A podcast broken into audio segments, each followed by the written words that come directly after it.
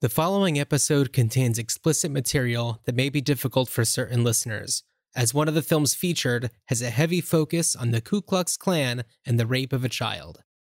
As mentioned before in this podcast, we respect and believe victims of sexual assault, and we firmly support Black Lives Matter and equity and inclusion for all people of color.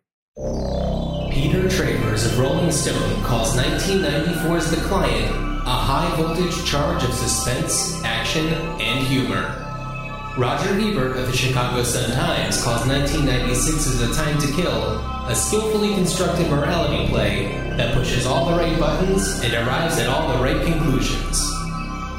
And about the Blu-ray 3-pack that also includes the Pelican Brief, Amazon.com reviewer CAR says, each of these movies has so much to give to the viewer Kinda like that I can store all three movies in one package. Messes up the alphabetical and the rest of my collection, but I can deal with that issue. I am a movie fanatic and would recommend all three movies to anyone. On this episode of Ruined Childhoods, we decide the fate of Joel Schumacher's adaptations of John Grisham novels, The Client and A Time to Kill.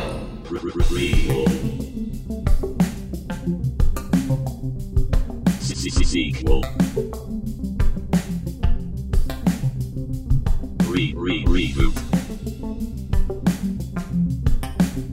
Which one will it be? It's the Ruined Childhoods podcast.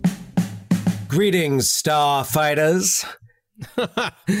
is that Kevin Spacey or is that Tommy Lee Jones? Oh, well, that's uh, any attorney in the state of Louisiana in any or of the novels or oh, uh, of John Tennessee. Grisham. Working out of Memphis. I got an office up in Memphis, too. And we're gonna be we're gonna be talking uh, quite a bit about Memphis later on because we're gonna have our uh, our legal consultant Laura Richardson, who uh, spent some time clerking for a judge in Memphis. Uh, so she's got a lot to say, but we're going to get to her later on. But Yes. for right now, we're talking Grisham's, baby. Yeah, but before we do, John, any any one more things for us? For Flatliners. Flatliners, is that the last one we did? It, they, oh my God. They all blend together at a certain point. I don't have anything really to mention about Flatliners other than uh, as I was reading more and more reviews uh, for for the 1990 version or the 2017 version, it just made me a little sad because people really like to trash on Flatliners and uh, people seem to acknowledge that like yes it's a really cool idea but they just don't love the way that it's done. But you just have to celebrate the weirdness of the way that it yeah, was done. It's a it's a gothic it's a it's like frankenstein. That's we talked about Yeah. it. It it is in the spirit of frankenstein. And i i like i don't know what people are expecting but like look and it showed off such an impressive cast. And and you know it was like you know 1990 and the, the world was in love with julia roberts and Yeah. kiefer sutherland was hollywood's bad boy and there was kevin bacon so this is this is our last episode in our month of July, July. our celebration of the late great Joel Schumacher. And um, on the last episode, I can't remember. Did I talk about the th- one of the themes that I found throughout his movies about the cars that are in it, the automobiles? I think we touched on it with with Grandpa's truck from the Lost Boys Okay, and, and yes, Kevin. Bacon's truck Yes. Oh, so, so did- right. So I'm uh, watching more falling down. F- falling down. Did Yeah. we not talk about falling down with that? I I don't think that we touched on falling down. With Where the, the a major thing. traffic jam is a huge plot point, and, the movie yeah, starts in his car. Plus, his car is very His- much his reflective of his yeah personality. Defends. So we'll get to the client and a time to kill in a little bit, but I also watched a film also featuring uh, our podcast's former guest Keith Coogan, the movie Cousins, uh, in which he co-stars with Ted Danson, Isabella Rossellini, um, Sean Young. Sean Young it was in that, yeah. Yeah, and uh, I had never seen Cousins. I watched it for the first Oh. time the other night. Uh, Laura joined me. She couldn't take her eyes off of it. She was like, "This is such a weird movie, but I just can't stop watching it." Uh, for anybody who is unfamiliar with Cousins, because I feel like it kind of flew under the radar and isn't talked about much lately. But it is. It's funny because uh, if you read the synopsis online, it's usually just like two couples meet at a wedding and decide to wife swap, and it's like that is not what it's about I haven't seen it in a long time, but no. essentially there's a big family wedding and the uh, wife of the son of the groom uh, sleeps with the husband of the daughter of the bride And, and this no, is no, no, but- not not the not the son of the groom. It's the uh, nephew of the groom. So they were then cousins. So uh, they sleep together, and it's kind of like a weird situation where like he is a total womanizer, sleeps around all the time, and she is kind of like a free spirit and their relationship isn't an open relationship but they've kind of they realize that they're not right for each other and William Peterson. William Peterson, yeah. Yeah, of, and Lo- uh, Lloyd Bridges is the CSI. father. Lloyd Bridges is Ted Danson's father, and he's so good. And he and Keith Coogan have so many amazing scenes together. I really You know, love their relationship. I haven't. I, I haven't seen that movie like since probably it first aired on HBO. I Mm-hmm. remember watching it on and off because I remember Keith Coogan's character had that big camcorder. Yeah, that I he thought was, was so cool. Ted Danson's son, and like he was always uh, making these videos, and they always like he made a, a wedding video of that first wedding. oh, and he it catches. had, like, doesn't he like, catch them? Well, he catches them, but also like he splices in footage of like starving kids in Africa and things like that, and like people gorging themselves on cake, and it's Oh, Uh, right. That- amazing. oh, wow. I remember it's so, you know what? And, and you're right. And this wasn't, um, it was based on a French movie, uh, Cousin Cousine. Right. And it was released February 1989. So part, part of a, a really exceptional year in movies, which we are going to talk Yeah. about another exceptional year in movies today, 1994. Oh my god. Right. So, uh, just real quick, the only reason why I'm bringing up Cousins now is because, yes, it features one of the Joel Schumacher trademarks, which is uh, Ted Danson's character, well, and his son Mitch, played by Keith Coogan. They live in this weird apartment. It's really eclectic, and right outside of the windows are like all these like neon lights and like this neon dragon from like a Chinese restaurant. So there's a lot of like vibrant colors and like popping like reds in the backgrounds of all these shots, and that's very Joel Schumacher-y.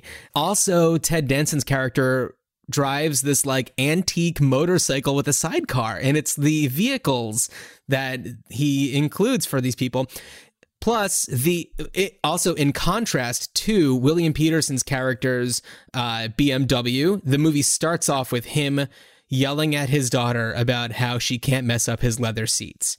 There is no way that that blanket is going in this car. Mom! No, no, no, not this time. This is a brand new $25,000 BMW 325 E5 with leather interior. Tom, it's just a car. Oh, come on. I just armor all the seats. Everything is about how he sells BMWs. He always talks about how he sells BMWs, but he works at a Subaru dealership. And but he's like, but I I sell v- BMWs like because maybe a used car comes in there every now and then, or they they have some BMWs. I don't understand how that quite works. Maybe BMW stands for, for something else when he says it. Nope, it's they are BMWs. Bavarian Motor Works. He gets into Indeed. all the nitty gritty. Christ, you will. How you doing? You will not believe what happened to us. The goddamn car broke down. Where is everybody? Oh, Jesus, I didn't know it was this late. Are you okay? Oh, Tom was just giving me a test drive in his car. He, we lost track of time. Tom sells BMWs. I thought they were Subarus. I understand you're in the market for a new car. We are, aren't we, honey? Your wife and I have been talking about putting a set of wheels under you at a price you can afford. Not just any set of wheels, we're talking about the Bavarian Motor Works. I think a BMW is a little out of our range. Hmm. Besides, they're breaking down all the time. So yeah, vehicles is a really big one, and that comes into play in uh, in some major ways in, In the client. movies that we're gonna, in the client for sure, Right from the start. right from the start, and then uh, in A Time to Kill, Sandra Bullock's character, and also um, Oliver Platt's Oliver Platt's character. character, you know, they have these very noticeable cars that they drive. Both of them German convertibles. But also, in, it's also interesting to know like the characters that don't have cars. Like Jake doesn't have a car.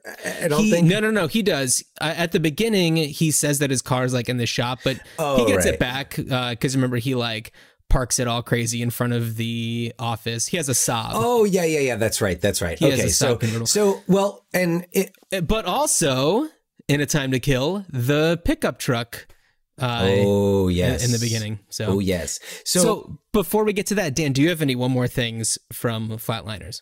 well, geez, John, but uh, no, but I'm going to keep going on this cards thing just because you knew we were having one uh, expert guest on today. You Yeah. didn't realize you're having two because um, for those of you new to the program, I uh, when I'm not podcasting and not parenting and doing the things that on the honeydew list that my wife gives me.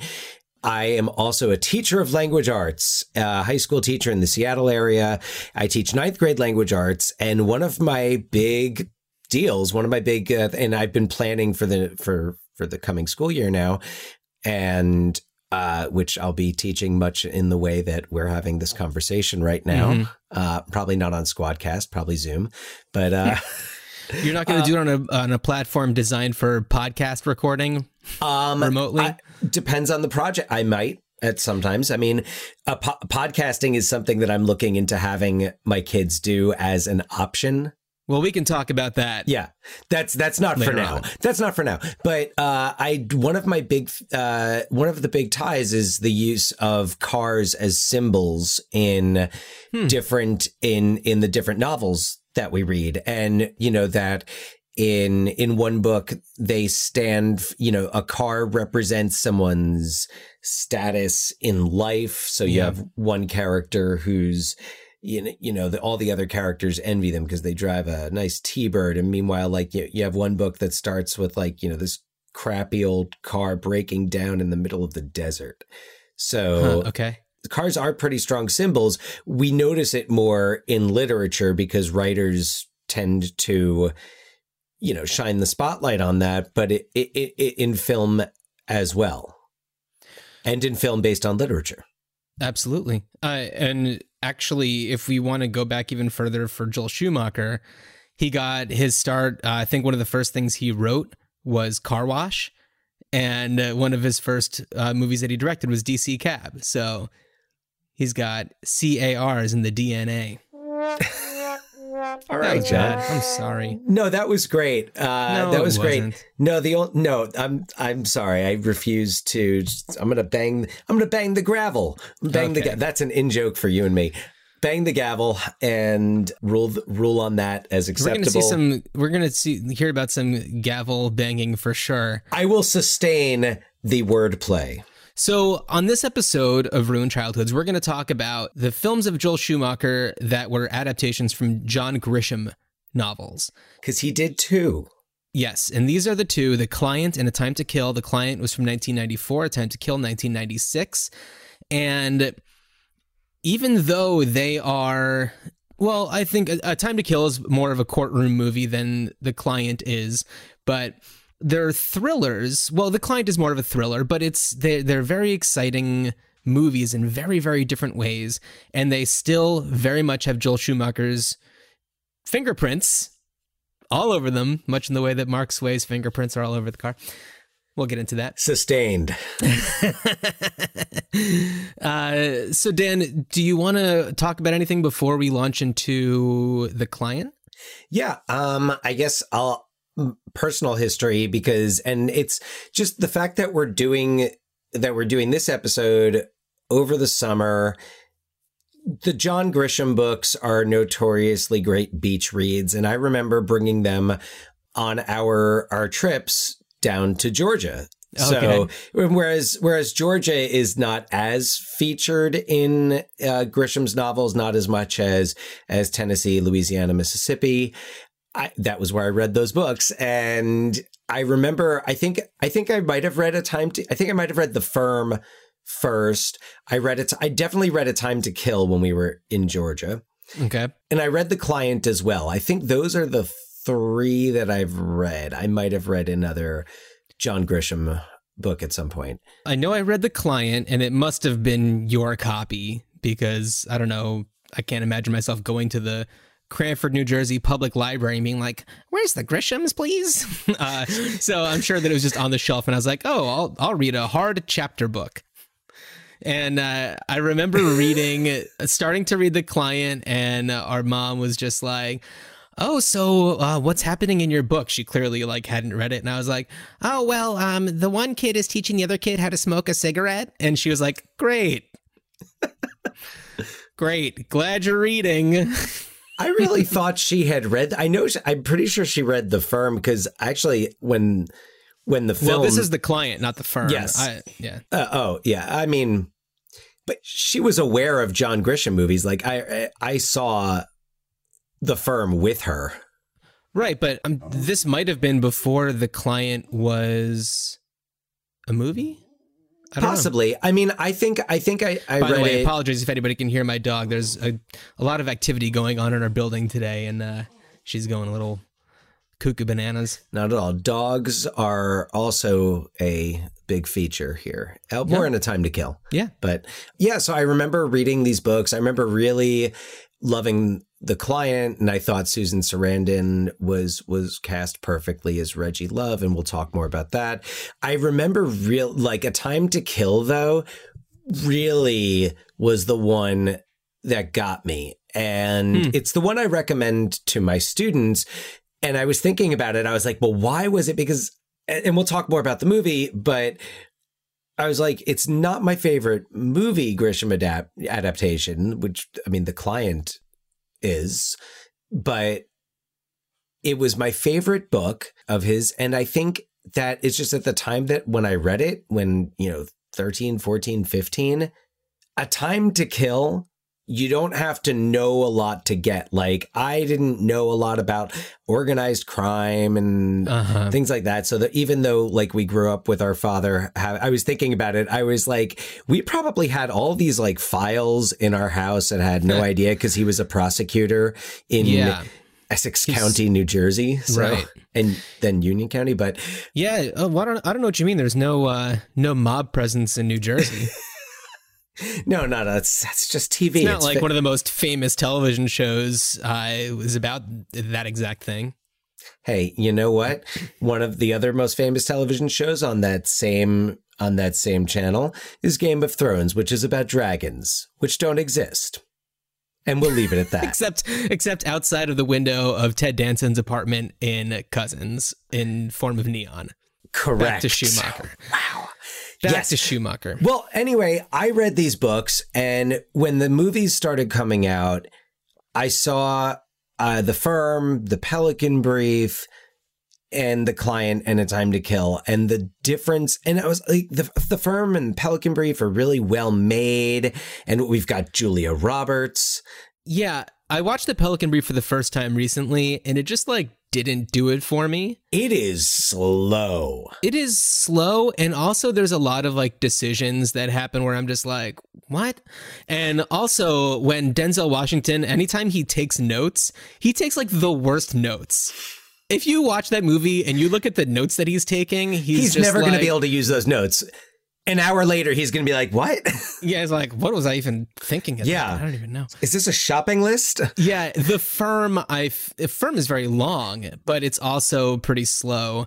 It's- and Yeah. Yeah. The firm definitely has the firm has much more uh, exciting parts and great performances an awesome cast uh also oscar nominated like holly hunter was nominated for that yeah, and I will watch it again. I think that the last time I watched it might have been at your place when you first moved to Seattle. You were in like a temporary living situation, and I was like babysitting, and I think I put on the firm.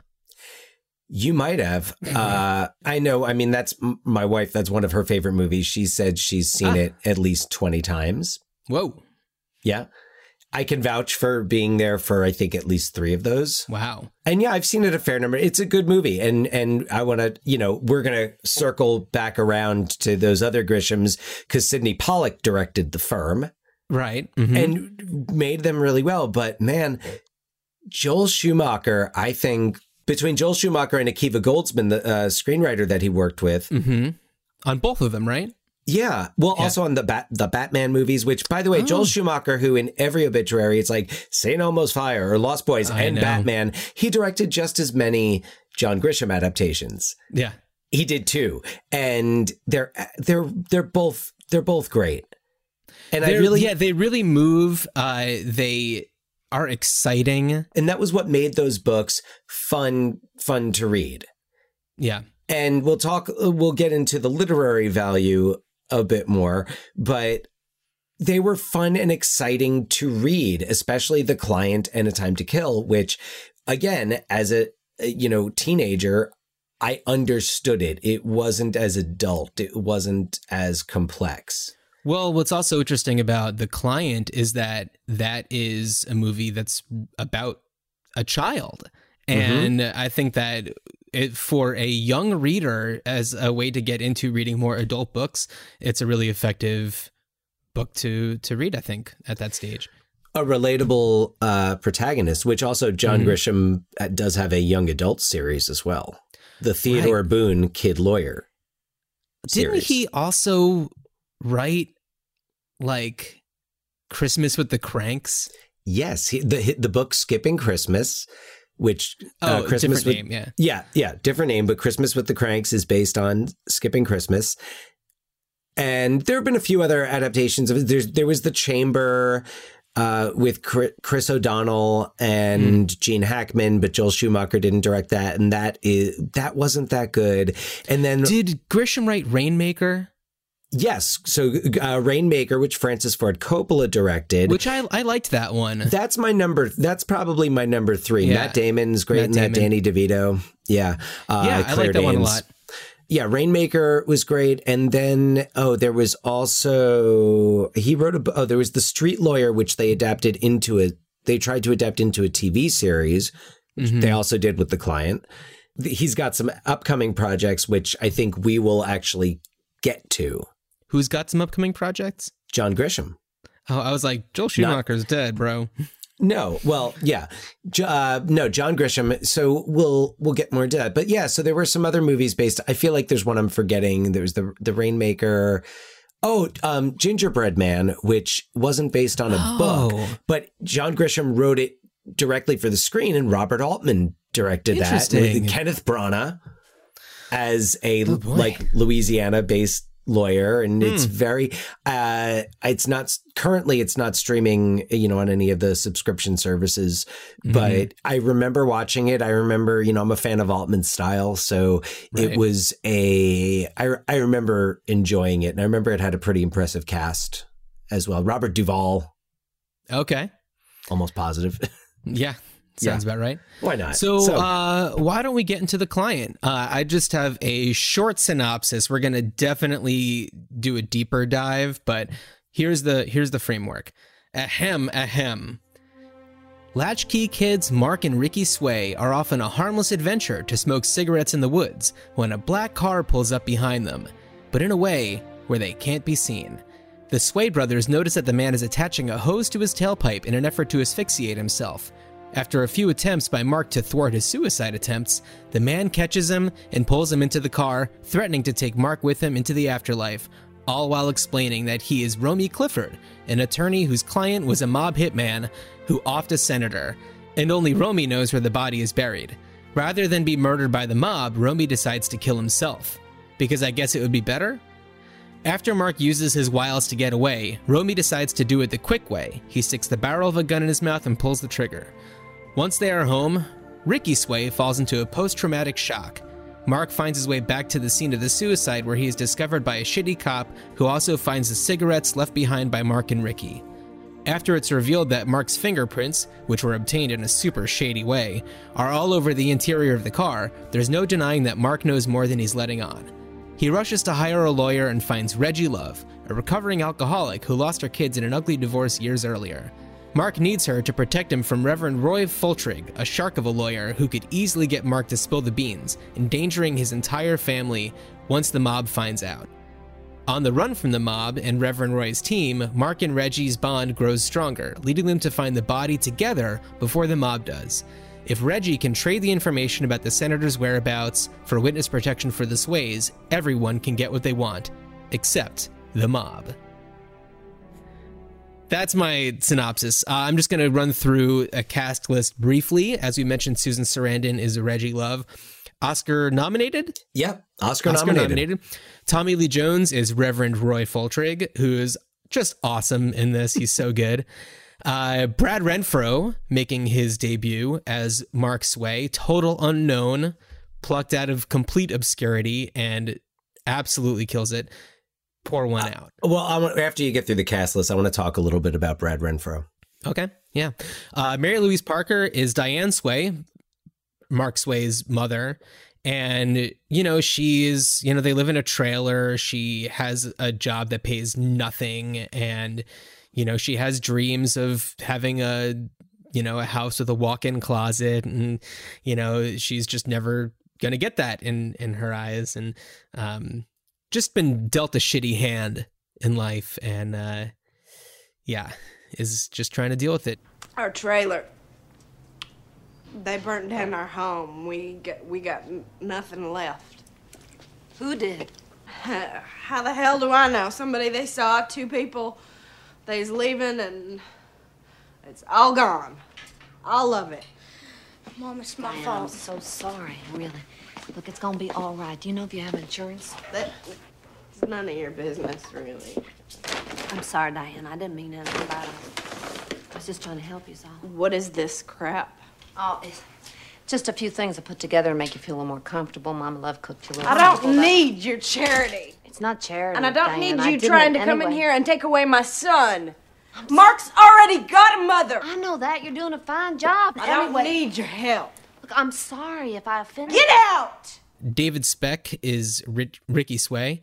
Uh, Anthony LaPaglia as Barry the Blade Muldanno. Barry the Blade. Who's oh my god, he is Uncle such a Johnny. Joel. He's such a Joel Schumacher character. He wears these like shiny suits with no shirts and mesh He's got that tank ja- tops. He's wearing like that MC Hammer jacket It's with so no good. shirt. Well, we're introduced to his character. He has Oh. his blade with like a maraschino cherry on it, and he like eats it off of the knife. I love his accent. Anthony LaPaglia He's so, so, good. great. I love him. Um, let's see, who do we have here? Anthony Heald. Is it Heald or Held? I, I believe it's Anthony Heald. Yeah, Anthony Heald is one of the attorneys who also shows up in A Time to Kill. I really wish.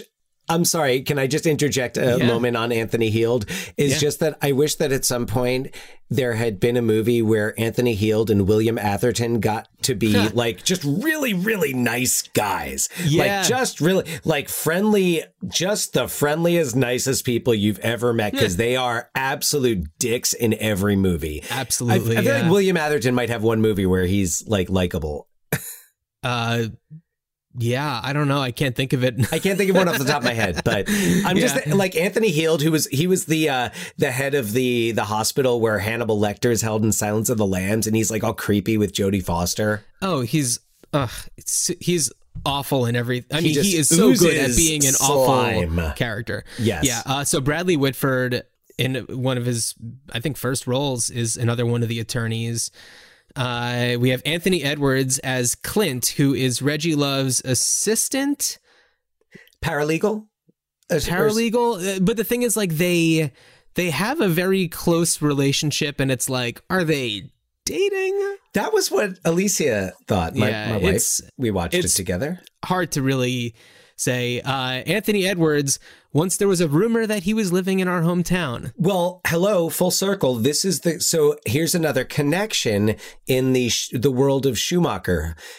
Apparently, the reason why Kiefer Sutherland was at the Riverside Inn, uh, Oh. aka the Dive, the reason why Kiefer Sutherland was there drinking with the you know guys I went to high school with. I got this confirmed, by the way, Okay. by Hal Hansen. So, Okay. um, Anthony Edwards and Kiefer Sutherland are friends. and that Okay. Kiefer Sutherland was visiting Anthony Edwards in Cranford and wound up at the dive. Okay, so Apparently not with Anthony Edwards. Okay. Well, uh, I have also had drinks with Kiefer Sutherland in LA because he, uh, we, we would do something called the Kiefer Crawl. We would just go to all the bars that, which was like in my neighborhood. You know, there was just a, a few bars that he would pop up at all the time. I uh, had drinks with him at the Cha Cha Lounge. I feel like we might have gone to one of the like the last when I Oh, came maybe. out to visit uh seven years ago. Yeah, it's like the Ye Rustic Tavern, the drawing room, um, where you'll often find people you've seen on screen uh, doing karaoke. Kiefer. Kiefer.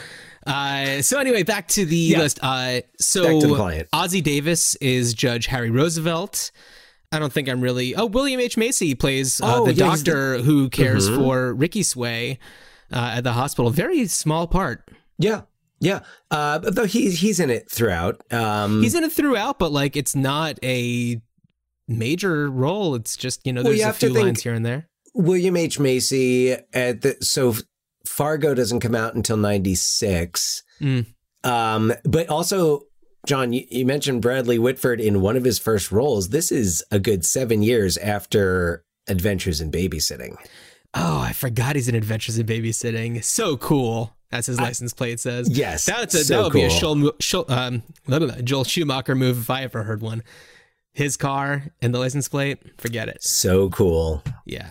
But this is where Bradley Whitford is becoming more of like the, the like West Wing Bradley Whitford.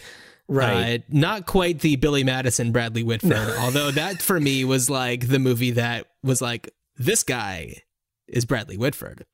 Yes. I know him now. Yeah, yeah. It, it took it, it took a few seasons of West Wing for me to get over. Like you know, Eric's pregnant. Oh, he's going to be a soccer player. Oh my god, he's so oh, he's so Bradley Billy Whitford is perfect in Billy Madison. Okay, all right. We Yeah. got to stay on the client. Yeah, so that's essentially the cast.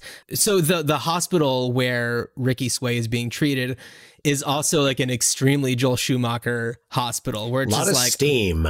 Lot of steam. Like you go into the stairways and there's like these weird uh steamy passageways with that are like red with red lights coming through the steam. Well, it's like really it's all bizarre. the it's all the HVAC equipment because there's that bridge that goes across. So it's kind of like the one wing of the hospital and the other wing of the hospital. On, honestly, in terms of the Joel Schumacher movies we've looked at, this is the most natural setting for it that I've seen. But it seems it seems odd Flatliners, though. it just came out of nowhere. It seems odd though that it would be so accessible. You know, that such a Oh. an area would be so accessible to Easily to Ricky Sway or to Mark Yeah. Sway. Mark to Sway. Mark's way. Yeah. So let's see. I'm trying to like go back a little bit. So there's like the sleazy cop. I forget who plays Will, him. Will Patton. It's Will Patton, Patton. who you might remember also from Sergeant Armageddon and Right. a lot he's of a things. total he's a total jackass in this and Oh, yeah. you know he he gives mark a can of soda that he's really just giving him so he could get some fingerprints off of it and that's how they match his fingerprints to the inside of the car and all that kind of stuff and he like talks to mark in a really rotten way he's like you know they have kid size electric chairs and ugh. FBI, huh? Whew. You know, I hear that they're sending the Reverend Roy Foltrigg himself. That's bad. That's. You know that the FBI puts kids in jail if they break the law. And if a kid has been involved in a murder, they get a special little, um, kid sized electric chair. I saw it once. It was about so high. Did you know that when somebody gets electrocuted, the current is so strong, it makes the blood in the veins boil? Oh, God. Fry you up just like a piece of bacon. You're the only pig around here. Oh. We'll see you later, Marcus. It is one step. It is step. It is one step away from him telling Mark like that he's going to have a boyfriend in prison. Like he, they, and it's not just him because it's it's Foltrigg and the whole team. Yeah. The way that they talk to him, and this is something. This is something that we will I'm sure get into more with with Laura, but like how illegal was it to threaten him the way that it the way that they did and right like they Yeah. uh, to me they really whereas like they treated it as oh no we didn't do that and she's like oh yes you did and they're like okay you got us Well, yeah, because he tape recorded it, and Yeah. So they were trying to get him to make a statement without his mother present or any sort of legal guardian or anything. well and they advised him against having an Yeah. attorney mm-hmm. Not, Absolutely. didn't just di- they didn't just like not advise him they advised him against having an attorney yeah.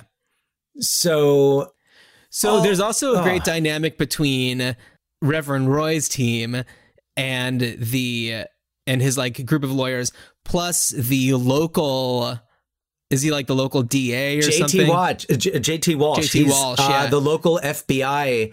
He's he's from like the local FBI office. right, he's FBI. McThune, Jason McThune. Yeah. And he he just wants so badly to be in like the cool kids club. We got to pour one out for JT Walsh. That Ah, guy is amazing. Yeah.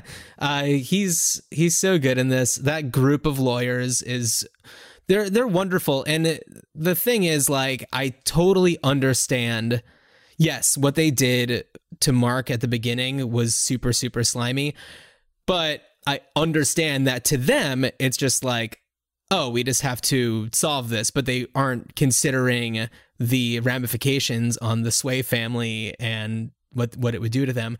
Right. It, it's they are like they are so so so close to solving the, like uh, the murder of a United Yeah. States senator. So Oh, this is a big deal. Yeah. So So, in yeah, a way, I can I can understand, th- you know, their need to like get this done fast.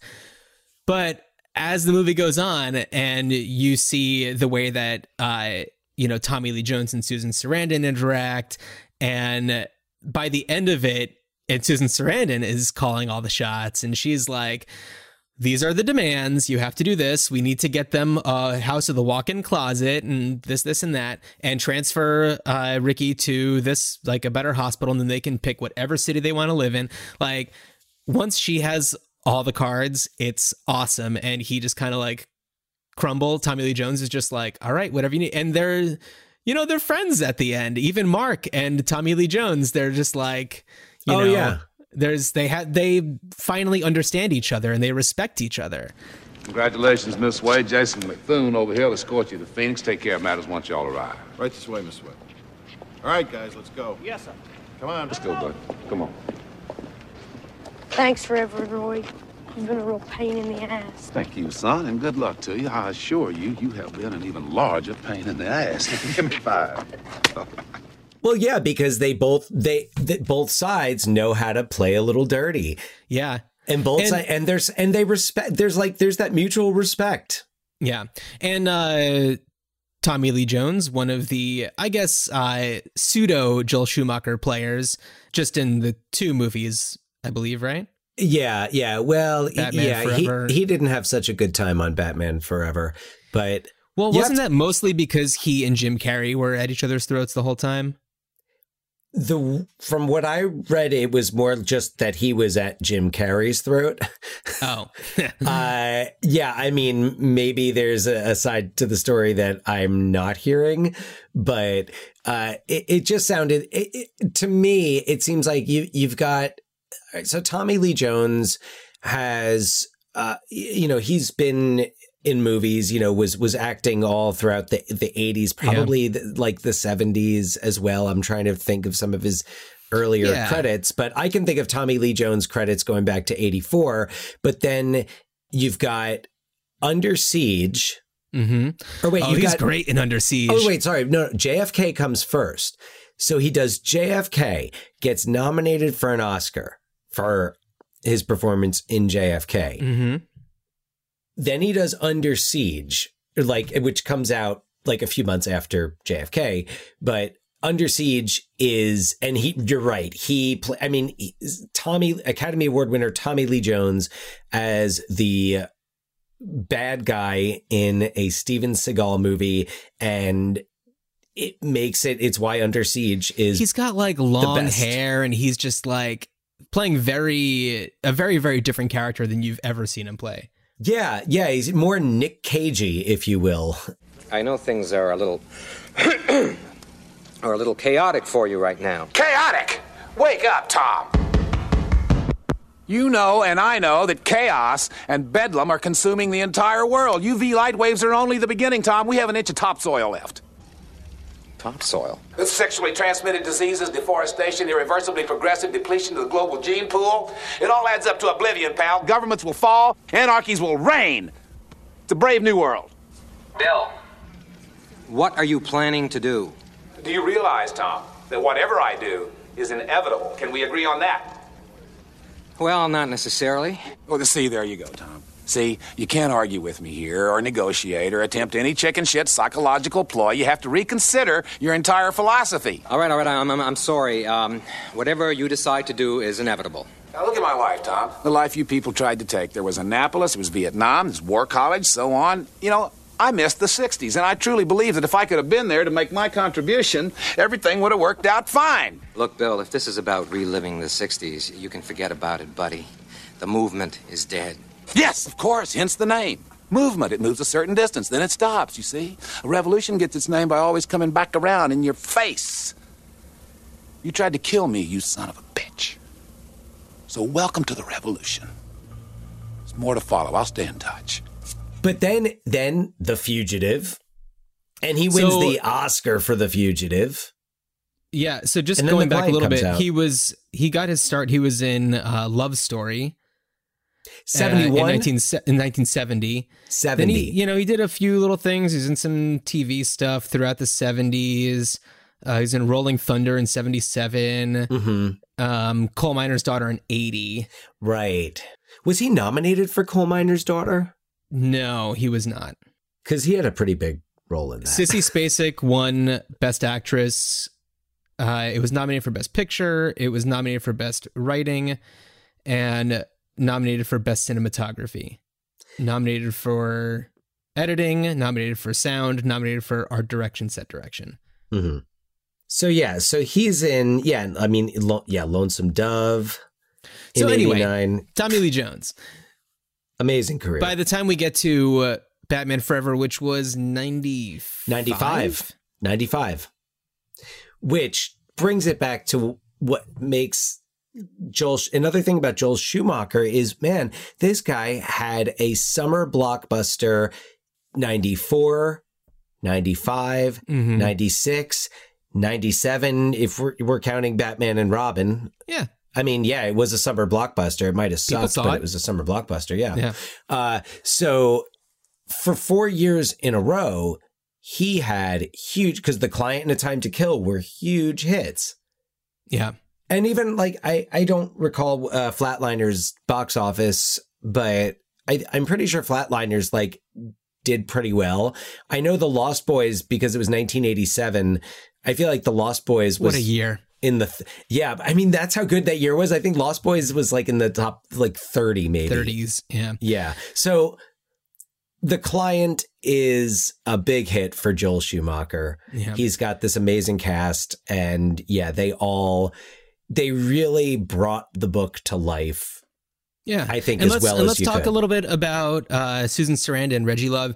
So, uh, like I mentioned, she her character lost her kids in a divorce, and she lives with her mother, and who's a hoot. She's great. Oh yeah, she's great. The actress uh, who played her Mama Love is eight years older than Susan Sarandon. Right? Yeah, I read that. Uh, but it, you know what? Oh, it works. worked. It works. It was totally It fine. works. And uh, yeah, so she and Mark developed this kind of like mother son relationship, and uh, it, I don't know. It's really well done. It never gets into like a weird territory. Uh, they're kind of playing a game of back and forth of trust, and uh, Eh, I, I don't know. I think that Brad Renfro really sold it. Like he, I mean, this is his first thing. I can't believe that he was able to pull, pull something like this off. from literally i mean we know that most overnight sensations are not overnight sensations but brett because john grisham insisted. He had Yeah. John Grisham. This is so. This is what a player Grisham was at this point. He ins like he had full casting approval, and Oh, he cool. demanded like they wanted Macaulay Culkin, Oh yeah, I saw that. and John How Grisham. weird would that have been? Yeah, it's it's like Romy killed himself. Palms to cheeks. Yeah, everyone Uh, could hear what that sound was. You all know what I did. Uh, so, but Grisham insists on not just an unknown, but a kid from the Memphis area. Yeah. And they find him in uh, Knoxville, Knoxville, Yeah, Tennessee. so. But Brad Renfro was being raised by his grandmother. His mother kind of just took off, got married, and went away. And he was like already into like you know smoking cigarettes was nothing new for Brad Renfro. Right. Uh, smoking weed was not that he does that in the movie, but you know M- Brad Renfro himself was a kid who was kind of forced to grow up in a lot of ways early based on his circumstances, just like Mark Sway. Yeah. So, and he was uh, recommended by, I want to say, like, a, it was a police athletic league coach Mhm, that okay. I want to say was friendly with the casting director. And Oh, that helps. uh, or well, I mean, it was, or, or, or maybe they, no, no, no, they had gone. The casting director had Mali Finn had gone to them and said, like, look, do you have any kids? Like, we're looking for someone who's, you know, he's rough around the edges, and and based on the novel, and yeah, it's been a long time since I've read it, but that's the kid, that's the character Yeah. and so lucky to find him but it's so it, just the story of Brad Renfro is so sad and so tragic because Yeah, we lost him in 2008. 2008 and I, it, it's worth 25. It's worth pointing out though what happened to him because I think it goes along the lines of what we've discussed with Corey Haim uh, um, as well.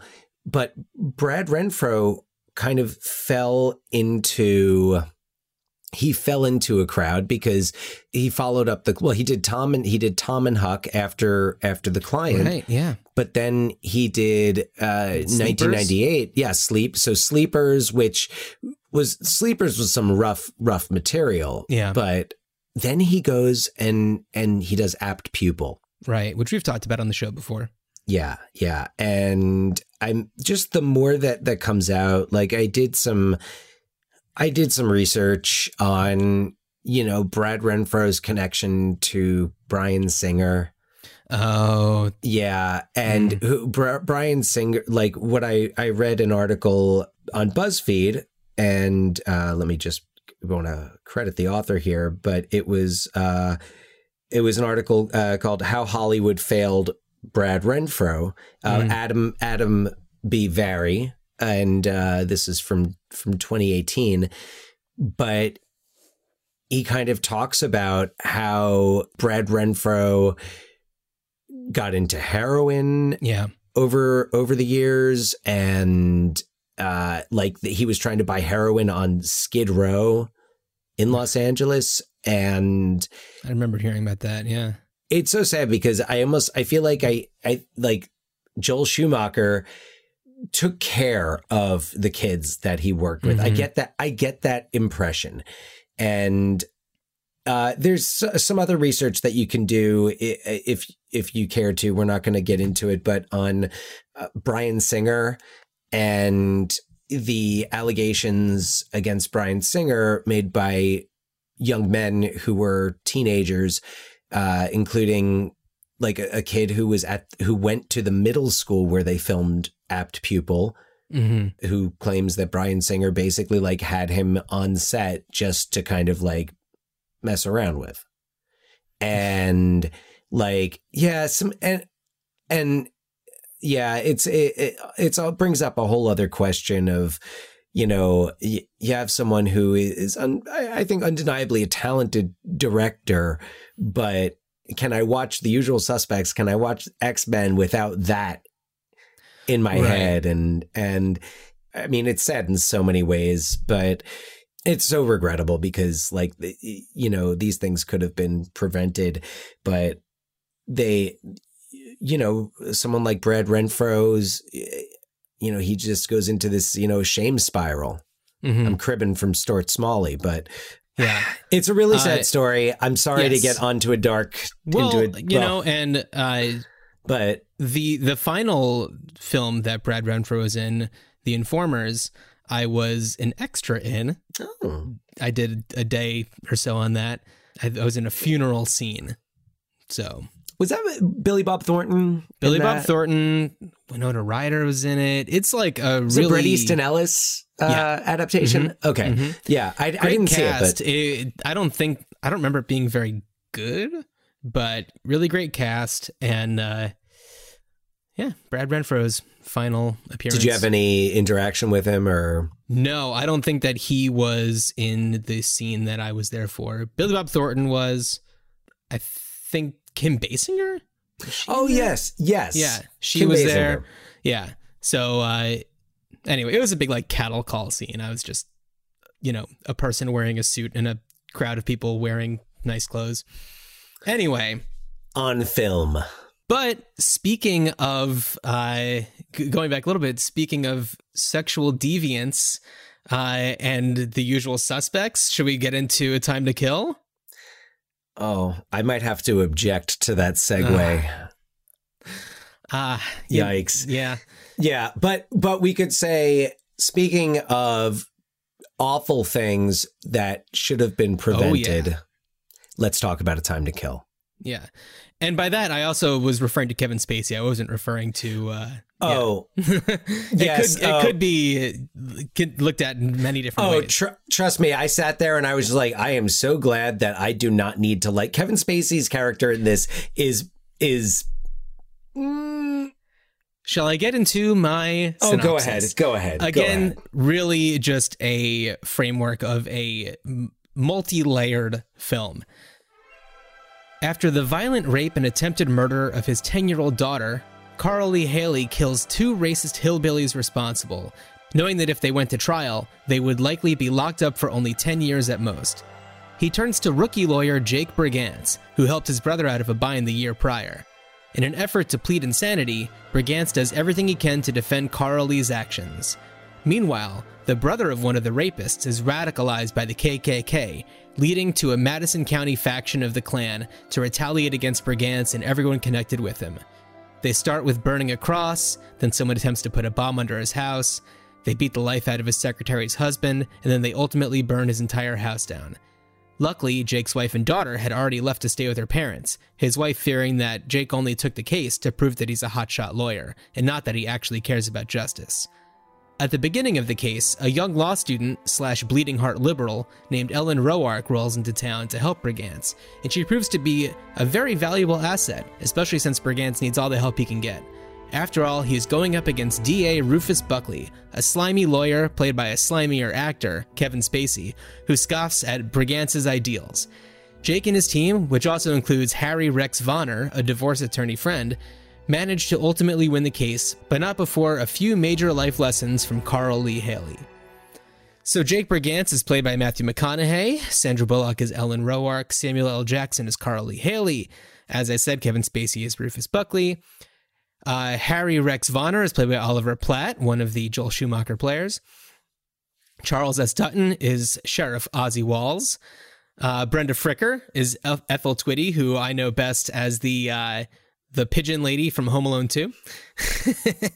Donald Sutherland is Lucian Wilbanks, who is Brigance's uh, dr- uh, drunk mentor, who has been disbarred and claims he'll never go into a courtroom again until the end of this movie, apparently.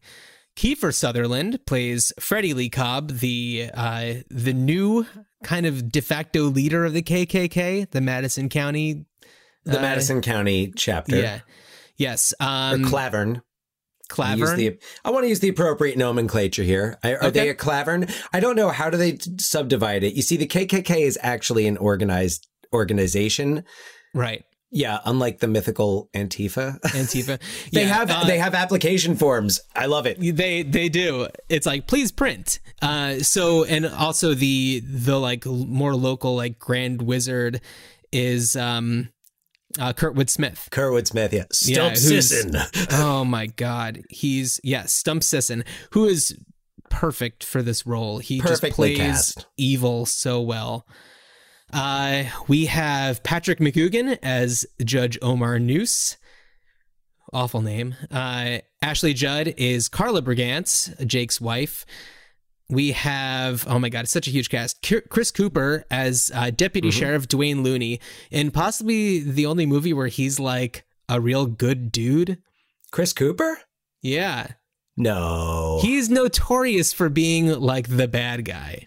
Well, I want to say that in the other movie that he appeared in with Matthew McConaughey that year, Lone Star, he is also Oh. he is he, I think he's he's the protagonist in that. And You know, I forgot about Lone Star, but I just think about like what Chris Cooper went on to do, like kind of after this. well, you think about what American Beauty American Beauty uh, adaptation. uh, adaptation. He's, not the. He's not a bad guy. No. He's he's just kind of. But he's not a. He's not the greatest guy. Well, no, no, but I look, Chris. Um, uh, what about October Sky? He was a villain in a Muppet movie. Yes, he was. A anyway, he plays a villain really well. Uh, Nicky Katt plays Billy Ray Cobb.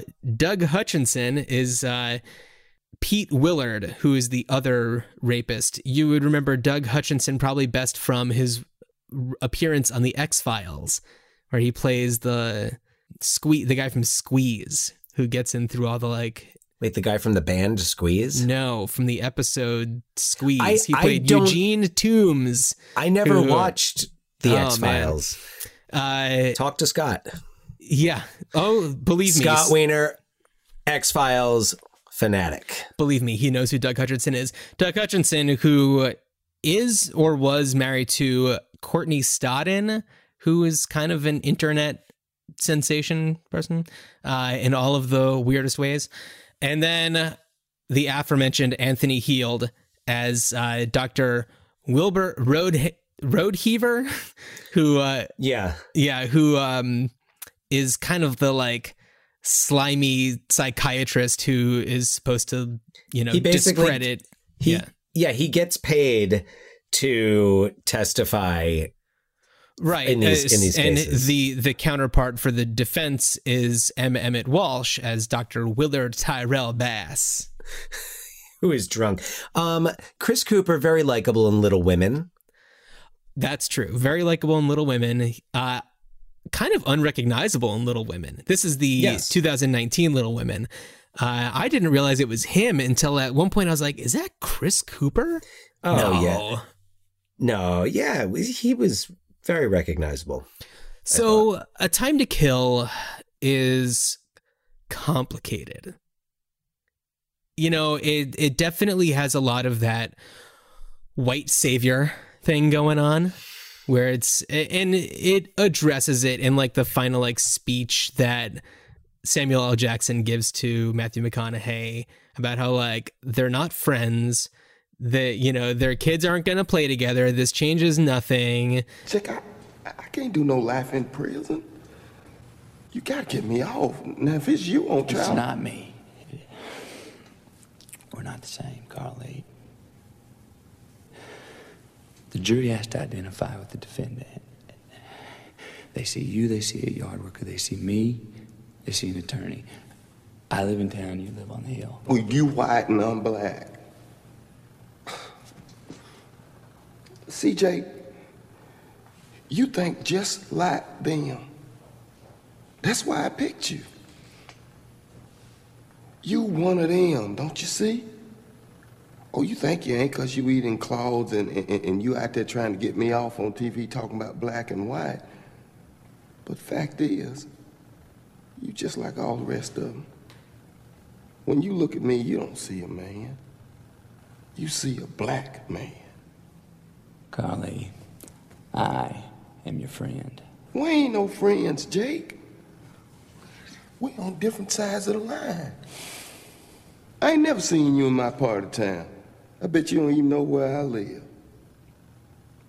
Our daughters, Jake, they ain't never gonna play together. What are you talking about? America is a war, and you on the other side.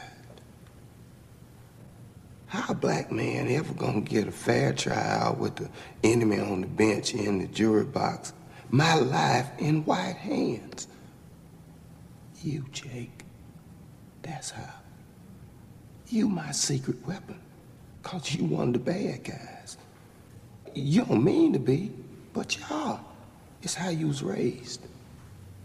Nigger, Negro, black, African American. No matter how you see me, you see me as different. You see me like that jury sees me. You are them.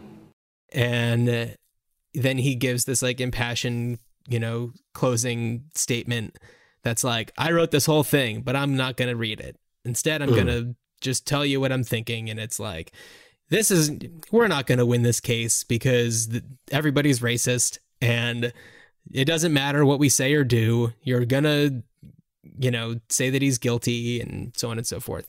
And then he like goes into this whole thing and makes them close their eyes and he describes like in detail what happened to Tanya. And he's like, now picture, and he's like crying the whole time and all choked up. And he's like, now picture that she's white. And then everybody's just like, twist. Well, yes. Yes. So we, we lead back to why this book was more impact impactful with me as why it resonated more with me as an early teenager because Mhm. it's so I mean, it's also Grisham's first novel. Uh, It's, uh, I mean, I can give some background. I got a little background yeah, and here. I, I will say it's I liked it. I liked it a lot. And for 1996, I'd say I mean if I believe it won like the NAACP Image Award, like best motion picture. Like it, it's just like if this movie, the way it was made, was put out now, it'd Oh, be a Green different Book. conversation. Green Book. It would have been Green Booked. It would have been Yeah. green booked. Yeah. So, but yeah, you're right. And it's also like you've got John Grisham, who is he's a who starts off as a lawyer. He's a lawyer himself. I think he sees. I think Jake Brigance is very much John, who John Grisham perhaps would like to be in the courtroom, or maybe perhaps Yeah. like he wanted to be a lawyer like Jake Brigance, who he is bringing back in a new novel called Really? A Time for Mercy. Huh. Yes. Interesting. So yeah, and just saw that on his uh, his website. So yeah, and I I feel like this movie, yeah, in 1996 should have. I, it was highly regarded. It got good reviews, but yeah, it's got the whole white savior complex. It's very To Kill a Mockingbird.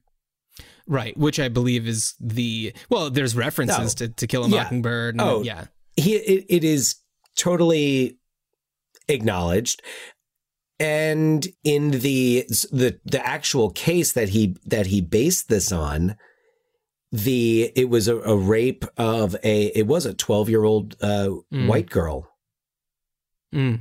so the the actual case that this is based on was not in, fa- in fact the accused was black hmm so it wasn't like the case he the case he based this on. It was just the circumstances, and then like his whole idea behind it, according to his website, was like, what would have happened if this girl killed the killer, killed the rapists, Uh huh. and and to me it seems like he probably worked backwards from that and got to all right, well Mhm. what would those circumstances be well under what circumstances would two rapists be set free and would the would the father kn- like almost know that for a fact Right. Yeah. So there's this scene before he kills them. It's like the night before where he goes to see Jake Brigance, who has uh, at this point already found out about what happened. And he says to him, like, you know, they're probably going to get off, right? Like, they're probably not going to serve much because it time. happened because it happened like in the next yeah, county he's like, over Yeah, he's like, uh, you remember a couple years ago, this such and such happened?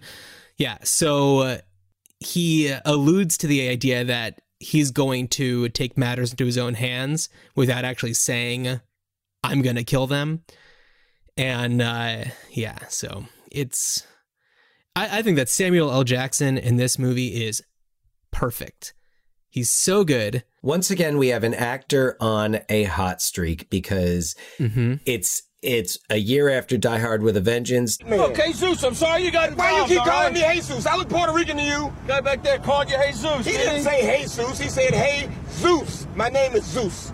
Zeus? Yeah, Zeus. As in father of Apollo, Mount Olympus. Don't fuck with me or I'll shove a lightning bolt up your ass. Zeus! You got a problem with that? Two years after Pulp Fiction. Royale with you. Yeah. For which he's Oscar nominated. I mean, and Samuel L. Jackson d- was in everything. Pretty much before that, but now this was Samuel L. Jackson. Like, it, it's almost surprising to me that this film, I don't think it got any Academy Award nominations. Oh yeah. Uh, most sweat. Oh. the Oscar for most sweat. Well, yeah, which the client could have been up for as well. Grisham I think movies a time to kill out sweats the client. well. Everyone is sweating in a time to It kill. is the sweatiest movie I've ever seen in my life. It- yes. Tim Capello would be like, "Damn, that's a lot of sweat." That is a lot of sweat. Yes, that is too much for Tim Capello.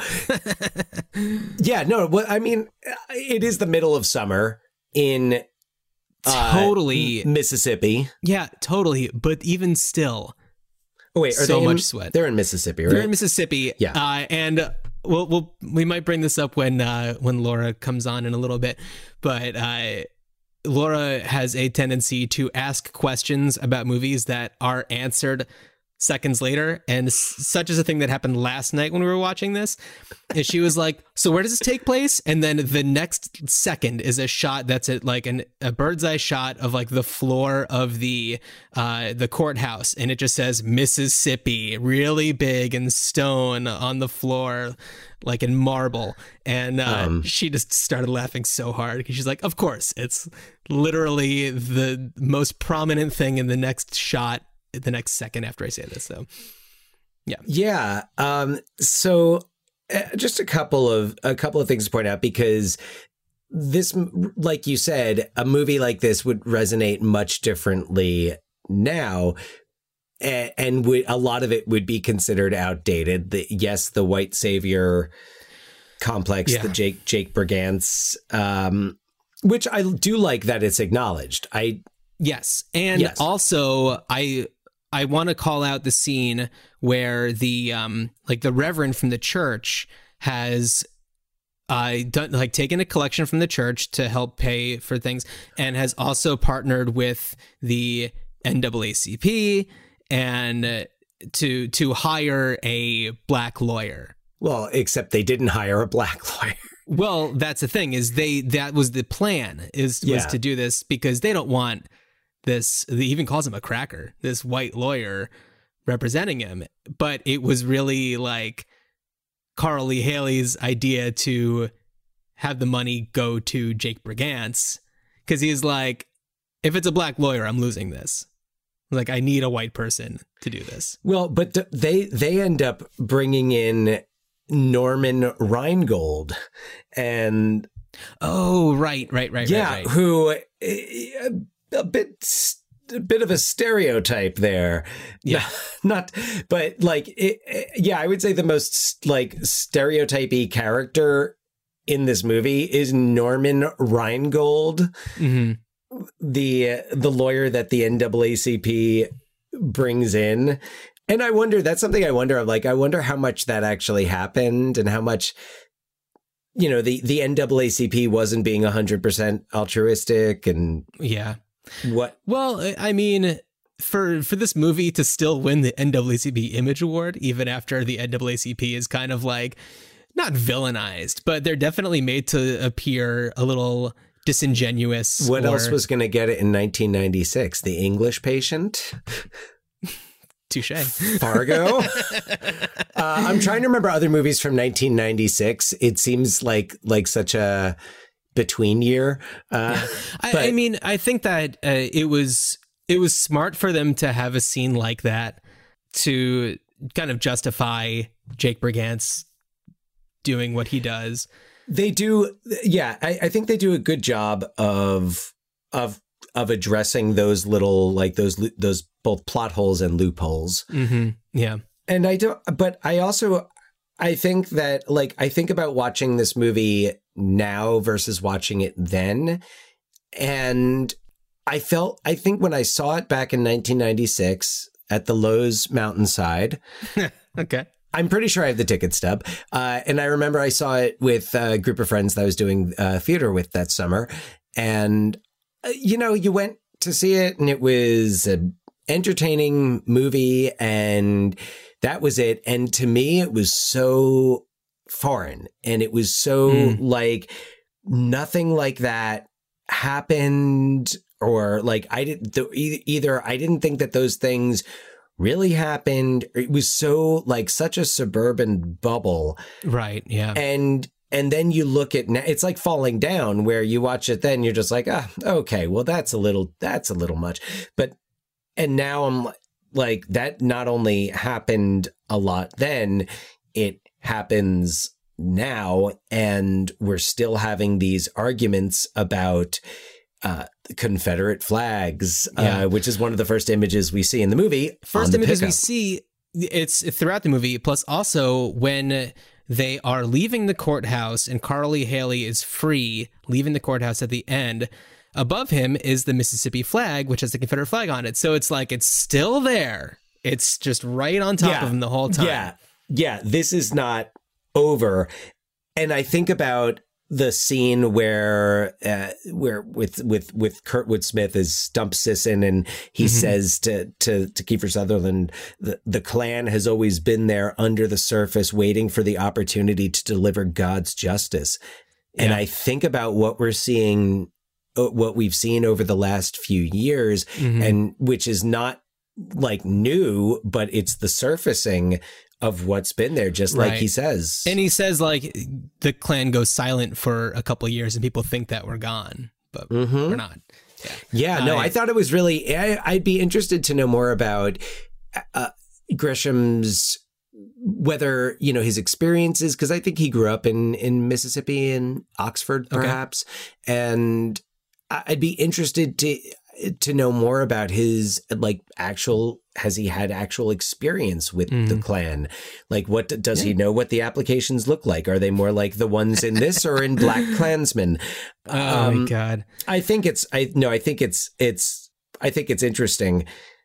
And I think that it also I like that the structure of the story but also the filmmaking shows how different life can be in two different parts of one town. Yeah. And how you don't have to go far and people are living in in much worse conditions and it's kind of like well I don't see it out my front window so I don't have to think about it. Right. Well, think about the judge's house. I have a lot of thoughts about the judge's house. oh, what the plantation? The plantation where he has like two black servants. I was waiting for Samuel L. Jackson in Django Unchained. Steven. I was thinking. I've been thinking about out. Django a lot lately, and it's just like, yeah, what do you in the basement of that building? There's probably a fight going on right now. Mhm. Like I didn't notice it the when I watched it uh oh like maybe 2 weeks ago, but when I watched it last night, I don't know if I was just like not looking at the screen during that like 2 seconds. But it shows, yeah, there's like the the woman who lets him in, and then there's the guy who's like, you know, Judge uh whatever his name is. Noose. Judge Noose is Judge Noose of all names. Judge Noose is upstairs, you know. God. It's okay, John Grisham. It was your first novel. Yeah. so uh I mean that was even just in those like few seconds where it shows that it's like that is a that's big. That's pretty big. Yeah, but and it brings me back to my personal experience reading the book. And what I thought about now was I was like, I read that book at sea. I read that book sitting on like plantation Right. ground, Yeah. which I didn't think of as a kid when we went to Georgia for No. vacation. But I'm like, I, I read this book where, you know, a- this happens. And I was so blind to it and, and, and unaware of it. And to me, it just happened in, in books. Yeah. So yeah, so I, yeah, the judge is he's corrupt. He's he's got he's ver- decided his verdict already. Yeah, and and he's clearly sympathetic to to to white people. Right. I mean, you see the judge palling around with Kevin Spacey's character, and it's just, you just know, like, this isn't a fair trial. but Yeah. there's nothing that they can do about it. I, I do have to point out I have a couple of notes on some things that I, I wanted to to point out uh, some other kind of self owns in here. The, uh, great inter great like there's this great uh, I forget I think it's Roark and uh, yeah who we haven't even really talked about and and Jake but they have this great discussion about northern liberalism versus southern liberalism. Yeah. So she is anti-death penalty, and he is pro, very adamantly so. He's like, Oh, we don't think, I don't think we do it enough. Now, the other night, you said you were opposed to the death penalty. Yes, sir. Why? You're not? Mm-mm. Actually, I'm very much in favor of it. I'd like to go back to hangings on the courthouse lawn if we could. Are you kidding, right? No. The only problem with the death penalty, Roark, is that we do not use it enough. Well, have you told your client Carl Lee Hailey this? Carl Lee Hailey does not deserve the death penalty. Now, the two men who raped his daughter did. Okay, see, well, how do you decide who dies and who doesn't? Simple. Okay, you take the crime and you take the criminal. Mm-hmm. Now, say a, a crack dealer guns down an undercover cop. Well, you strap his ass to the chair, flick the switch. You know, for some reason, I, I, I thought you were a liberal. Well, I am a liberal, Roark. What I am not is a card-carrying ACLU radical. I do not believe in forgiveness nor in rehabilitation. I believe in safety. I believe in justice. See, well, let me ask you something. Have you ever seen a man executed? That I recall. All right, then what I suggest you do is you go watch a man be executed. You watch him die. You watch him beg. You watch him kick and spit the life out of him till he pisses and shits in his pants until he's gone. Then you know what? Then you come back here and you sing this crap to me about justice. Roark, is what you're spare me your northern liberal Crimea River. We are the only enlightened ones in the northern Oh. hemisphere. Bullshit. I'm so sorry. Yes, you are the enlightened. Yes, you are the enlightened. And that's why you brought me here to this this black diner in this this black neighborhood, right? Right, so you can convince me you're this JFK meets Jesus Christ white boy. Is that, is that what it is? Or is it because you're just another repressed, hypocritical, southern provincial who maybe didn't want to be seen around town with a woman like myself? Yes, sirree, you sure are enlightened. Well, you know what? I'm terribly sorry. I made a mistake. I thought you were one of the good guys. Thank you very much for your time, Mr. Brigance. you know, she does a good job of calling him out. I think the Rourke car- character, I always say Roark because that's how That's how they say they, it, yeah. they pronounce it.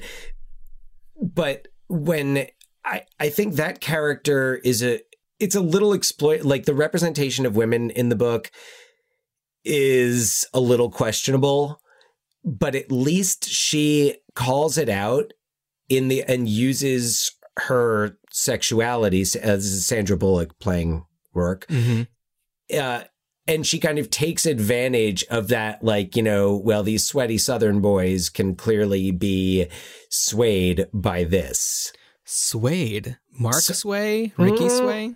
I do have other connections, by the Mm. way. But uh, I, I think she's kind of like there's this obvious misogyny, and she takes advantage of that, much the same way Susan Sarandon does in The Mhm. Client. Yeah. So I think what I like about Grisham is I think he's trying, eh, especially in these early novels, and as a white male author, doing he's he's making an effort to show other perspectives, right? And I and I think that Schumacher's film.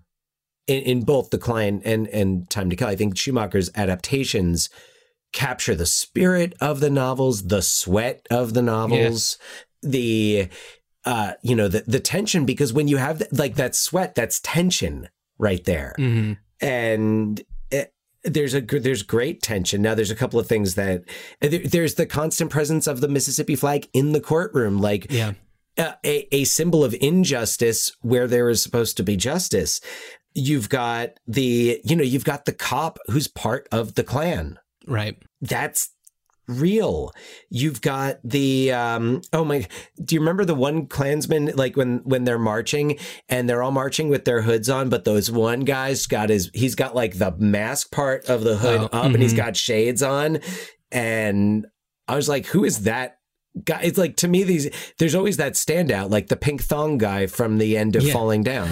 Well, yeah, and by the end of the movie, it, you know, a lot of the Klansmen have their like masks up or like the hoods are like they're not obscuring themselves anymore. No, no, they're right. The, the more that they're out there and the more that they're, you know, that they feel enabled, they yeah.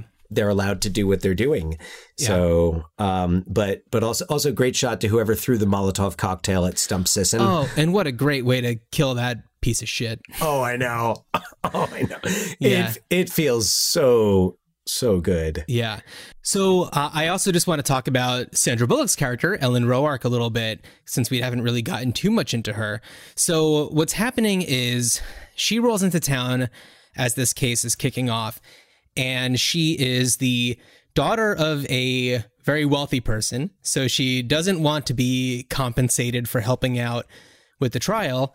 And she's a law student. She's got all these great ambitions, and she is sharp. And she uses her privilege to benefit them. And she yeah, Yeah. so she weasels her way into the psychiatric center so she can dish, dig yeah she yeah she flirts so she can dig up some dirt find to in a way to discredit uh, Anthony Heald's character. And she does it marvelously. So although I don't understand how knowing the room number of his office helps her find it from the outside of the building Anyway, she climbs in through a window from the outside of the building. Yeah. Anyway, uh, this is also happening while uh, Jake Brigance's wife and daughter are out of town, and he's feeling really frustrated. Their marriage is a little shaky. Although at the very beginning it seems really, really strong. And then I guess once things start to go on and she's feeling less safe at home, she takes off with the daughter to stay with her parents, which was smart because they burned the freaking Yeah. house down. And uh, he's hanging around with Ellen Roark all the time. And, And they're both sweating. they're both sweating And drinking. very, very much. Uh, Harry Rex, Oliver Platt's character, mentions how like he's about to have an affair with her. He's like he tells Jake he's like all the things that are going on. He's like Jake, listen to me. Your marriage is on the rocks. You're about to have an affair. Your career's in ruins if you're lucky, and if you're not, you're dead. Don't get me wrong, my friend. What you put into this case, you even inspired me, and I'm I'm uninspirable. Do everyone a favor though. Drop the case. Oliver Platt is he's so, good in this. Good. He's so good. He's got his What- seersucker suit, his you know classic Mercedes convertible. His accent that he has, like his that that dripping accent, he's so good. Is Oh so Louisiana, and yeah. I mean Oliver Platt is great. And look, Ready to Rumble, Oliver Platt is great in that. So He's he's awesome. I love Yes. Oliver Platt. I met him at a screening of um, Pieces of April. Oh, that wow. little Katie Holmes joint. That's a good movie. Patricia Clarkson. Yeah. Yeah. Who else is that? Like, was that Bokeem Woodbine? Uh, oh, I don't know. Uh. I just remember Patricia Clarkson, no, no, no. Katie Holmes, and uh, Oliver Platt. So yeah, I, I, he was doing a Q and A to screening of that, and I met him afterwards. Cool. Uh, lovely, lovely guy. So yeah, so Roark kind of comes in at this time when Jake is going through all this stuff, and she's like his one ally and sounding board, and they they come so close to getting together, but they never do. There's actually like a, a real good moment where they're at the office, and she's like, "Do you want me to stay?" And he's like, "Yeah, I want you to stay." And that's why you should leave. Yeah. So, and that when she leaves is when she gets kidnapped by the Klan and um, gets, you know, tied up and kind of left out for the bugs and animals to eat her. And there, there's the one, uh, I don't know if we ever find out his name, Mickey Mouse, the guy who's like in the Klan but helps them out. Wait, we do because we see him at one. I don't know if we ever. Yeah, I don't know if we ever find out his name. We Yeah. see him at one point without his, without the hood on. Like we see his face, but it, Yeah, it- he like calls the Brigances' house and tells them like to get out, you know, and things like that. And uh, he's the one that goes back and gets Roark off the tree and takes her to the hospital and stuff. So it's like, I don't know if he's implanted into that group unwillingly, you know, kind of like reluctant. And we never know. He could be an undercover Fed. we, yeah, we we really don't know. Although I guess the Madison County branch is new, so yeah, I th- I'm trying to remember if he was just one of the guys who was in the like Confederate flag basement when uh, he's handing out the um, the brochures to join the Klan. For some reason, I thought brochure, and I was just just imagine a Bro, couple sure. bro, bro. You want to sure. join the Klan? Sign this, sure, bro. Yeah. So, uh, yeah, because he has to get like five people to join. So it's like, uh, it's Kiefer, the dude with the long hair, who's a piece of garbage. you guys, I um, gotta bring five, or they, I gotta bring five, or they don't let me do my five minutes. So, oh boy, oh boy, oh boy, oh boy. Um, KKK comedy. oh, Uh, jeez. Jeez, So- yeah, KKK sucks. So anyway, yeah, agreed. Uh, so anyway, that's that's Ro- Roark's character, and uh, you know, we th- I think the last we see of her is she's in the hospital recovering. She's like, they Yeah. didn't break anything that's not, you know, it's not going to get fixed or something, and But then she goes, she's going to Ole, Ole Miss. Uh, so, Oh, right, yeah. I assume she returns for the fall semester, assuming that they're not 100% remote, which they wouldn't Yeah. be because it was the 90s. So Yeah. actually he the book he wrote the book in the late 80s. So I think like actually the the sequel to the book takes place in 1990. oh yeah, Huh. Yeah. Time for Mercy and it involves a, a kid again. Um yeah, a, lo- a lawyer who's like re- yeah, representing a Mhm. kid. I, th- I didn't Yeah. get the full well Jake Brigance being that lawyer. yeah. So So I'm trying to think if there's any character. I mean, we didn't didn't talk too much about Donald Sutherland's character, the mentor, uh, who also hooks him up with um, Dr. Tyrell Bass. Oh my God. M. Emmett Walsh, character actor extraordinaire. Yeah. So good at being drunk in this. And then when he's on Mhm. the stand, oh my God. And they break him. Oh, they break right. him. So he is discredited, which uh, I don't think that this really discredits him. It just is a knock on his character because he was uh, convicted of a statutory rape. yeah. It but the thing is like he's not discredited in the way that Dr. Rodeheaver is discredited, which is Right. like so in your 11 years of doing this, you've done 46 trials like this, you haven't said that one person is insane, but how come this one guy who you said wasn't uh, insane was then ultimately judged not guilty in terms of insanity and is now being treated for the past 10 years at your clinic. So it's like that is a great way to discredit somebody. And it's like he's got yeah. this smarmy look on his face the whole time until he's just like broken. Oh, yeah. uh, That's done great. for. It's, It's really great. satisfying. It's very satisfying. Oh, But yeah. the the Tyrell Bass thing is like, you know, it's a knock on his character, not on his ability to fairly you know, judge somebody's level of sanity, which, as we know, he was of full, you know, sound mind when he did what he did. Well, that's the, and that's the, the, you know the big the big theme of the of the movie is they're deciding at the time did he know the difference between right Yeah. and wrong and yes he did did he do the right thing Geez, it's almost like his name should have been Nelson Wright. W R I G H T, on the cusp of wrong and right. Oh, yeah, nice, nice. Ah. Uh, for anybody who didn't listen to our Flatliners episode, that's what that's about. Yes, if you really, really, really want to get that reference and you haven't listened to the Flatliners episode, do it after you finish this. Yeah. So I made a couple of connections here. Okay. Now, because I'm thinking about John Grisham's novels. And in the past several years we we've come to this thinking of certain universes and how the Marvel universe and even before that uh, well not before that but uh Stephen King with Right, his yeah. Dark Tower series where he brings together characters from from different novels of his. So there's kind of a Stephen King universe. So I'm thinking of the John Grisham novels, which are all, at least all of the legal thrillers. Like he's Mhm. written some that are not legal thrillers, and they may or may not be. I did not look into those honestly. So if we take the John Grisham legal legal thrillers, Time to Kill, Firm, Client, Pelican Brief, Chamber, Runaway Jury, even Gingerbread Man, Rainmaker, Oh, Runaway Jury.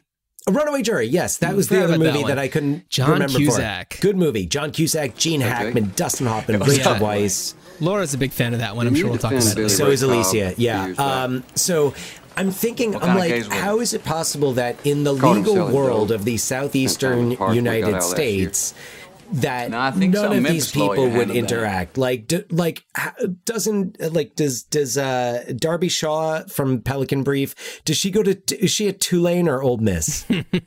I uh, I think she's a she's Tulane, at actually. Tulane, yeah. Yeah. So, but I'm like, w- like, why wouldn't there be interaction between? Why wouldn't uh, Jake Brigance, you know, work on a case uh, with, uh, you know, whatever one of the lawyers from Runaway Jury with Dustin Hoffman? Um, you know, why wouldn't you know Mitch McDeere goes to Harvard? Is he the only Harvard educated lawyer? in the Grisham verse? I don't think so. Also, it goes like you can also go into the past, and I was. It, it kind of occurred to me because when they're talking about is it uh, Roy Lee Cobb, the Nicky Katt's character, Yeah, the Billy Ray Cobb, the the main Billy- oh, rapist. Right, right, right, right. Billy Ray Cobb, who they said that he was he had been arrested previously on um, drug charges. Yeah, selling dope. Selling dope, but that it was handled by I'm looking for the for the quote. I have it in here somewhere.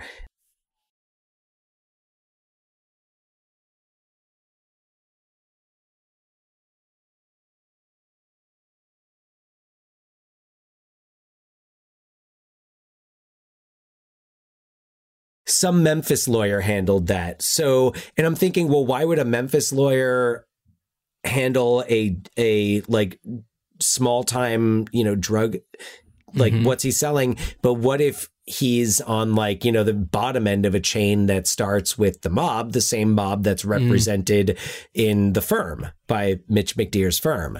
And perhaps there's a connection to the family, the crime family running out of New Orleans, of which Barry the Blade Muldanno is a member. Barry the Blade. Uncle J- Barry the Blade Muldanno.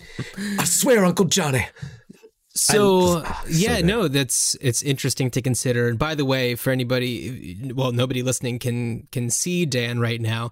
If he had access to yarn, there would be strings of yarn going all across the room he's in, connecting uh, John Grisham novels to one another. I'll, I'll I'll post a picture of it. Yeah, I mean, I He has a yeah. whiteboard. He has a whiteboard. Well, because you have you have all of these characters in a pretty limited set of locations.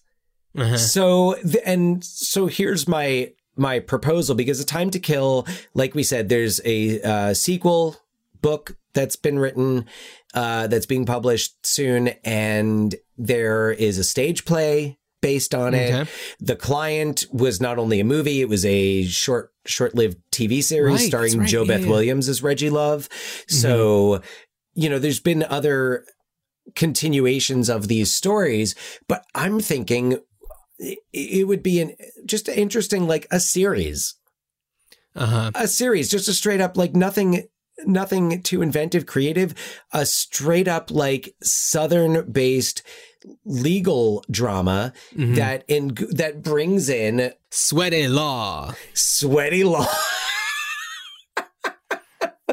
yeah sweaty law i'm i don't know i'm trying to think of like you know other other i don't know characters to to string together but just look at what you have and i think if you take you know it's a great way to employ some writers and just say hey man read all these john grisham novels and Yeah.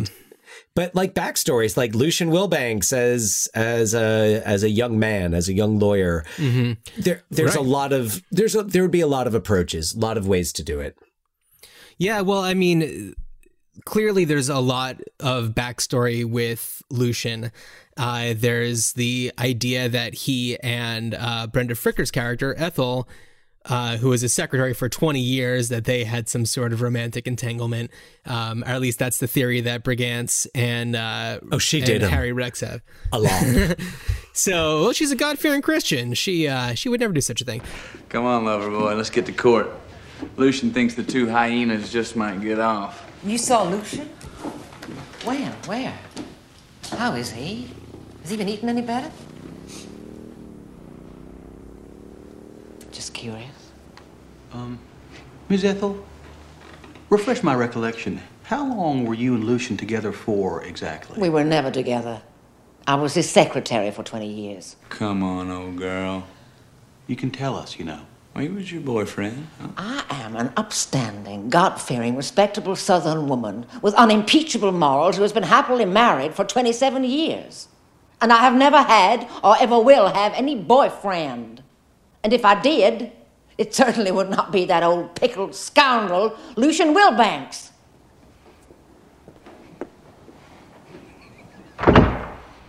She did him. Oh yeah, a lot. So there's there's a huge history with his character, and uh, I think that, that there's a wealth of stuff that you could deal with with that character. And not to mention the characters in John Grisham novels who either go into witness protection. So imagine you've got this this new character that's invented, and up oh, end of season, it's really Mark Sway, yeah, uh, or you know whatever. Although they're in Arizona, so but you could have an adult Mark Sway who yeah. comes back and he's an attorney. You've got, you know, the reveal that someone's really, because Mitch McDeere, I think, goes into witness protection at the end of the firm. Uh, I would know I, I think, sleep by that point. I think Darby Shaw of the Pelican Brief just kind of like goes off the grid. I don't think she goes formally into witness protection. Yeah, I remember at the end of that, she the idea is that she gets put onto a plane and then she will tell them where to take her when they're in the air. Right. Like something like that. So there's a lot, uh, you know, the various character characters that could secretly be other characters in their witness protection things. Like you, like you, the cliffhanger season one cliffhanger is like, oh, I'm really Mitch McDeere. And he whips off a mask and it's Tom Cruise. What? So, uh, but imagine I would also, that. I would Get also Tom like Cruise back as the character. Sure. I would also like a uh, a Harry a Harry Rex Vonner series. Well, you could do look like you could totally like Shonda well, Rhimes it and spin off and have separate Grisham or just well, Dan. What? What are you thinking? I'm thinking Harry Rex and Reggie Love are both divorce attorneys.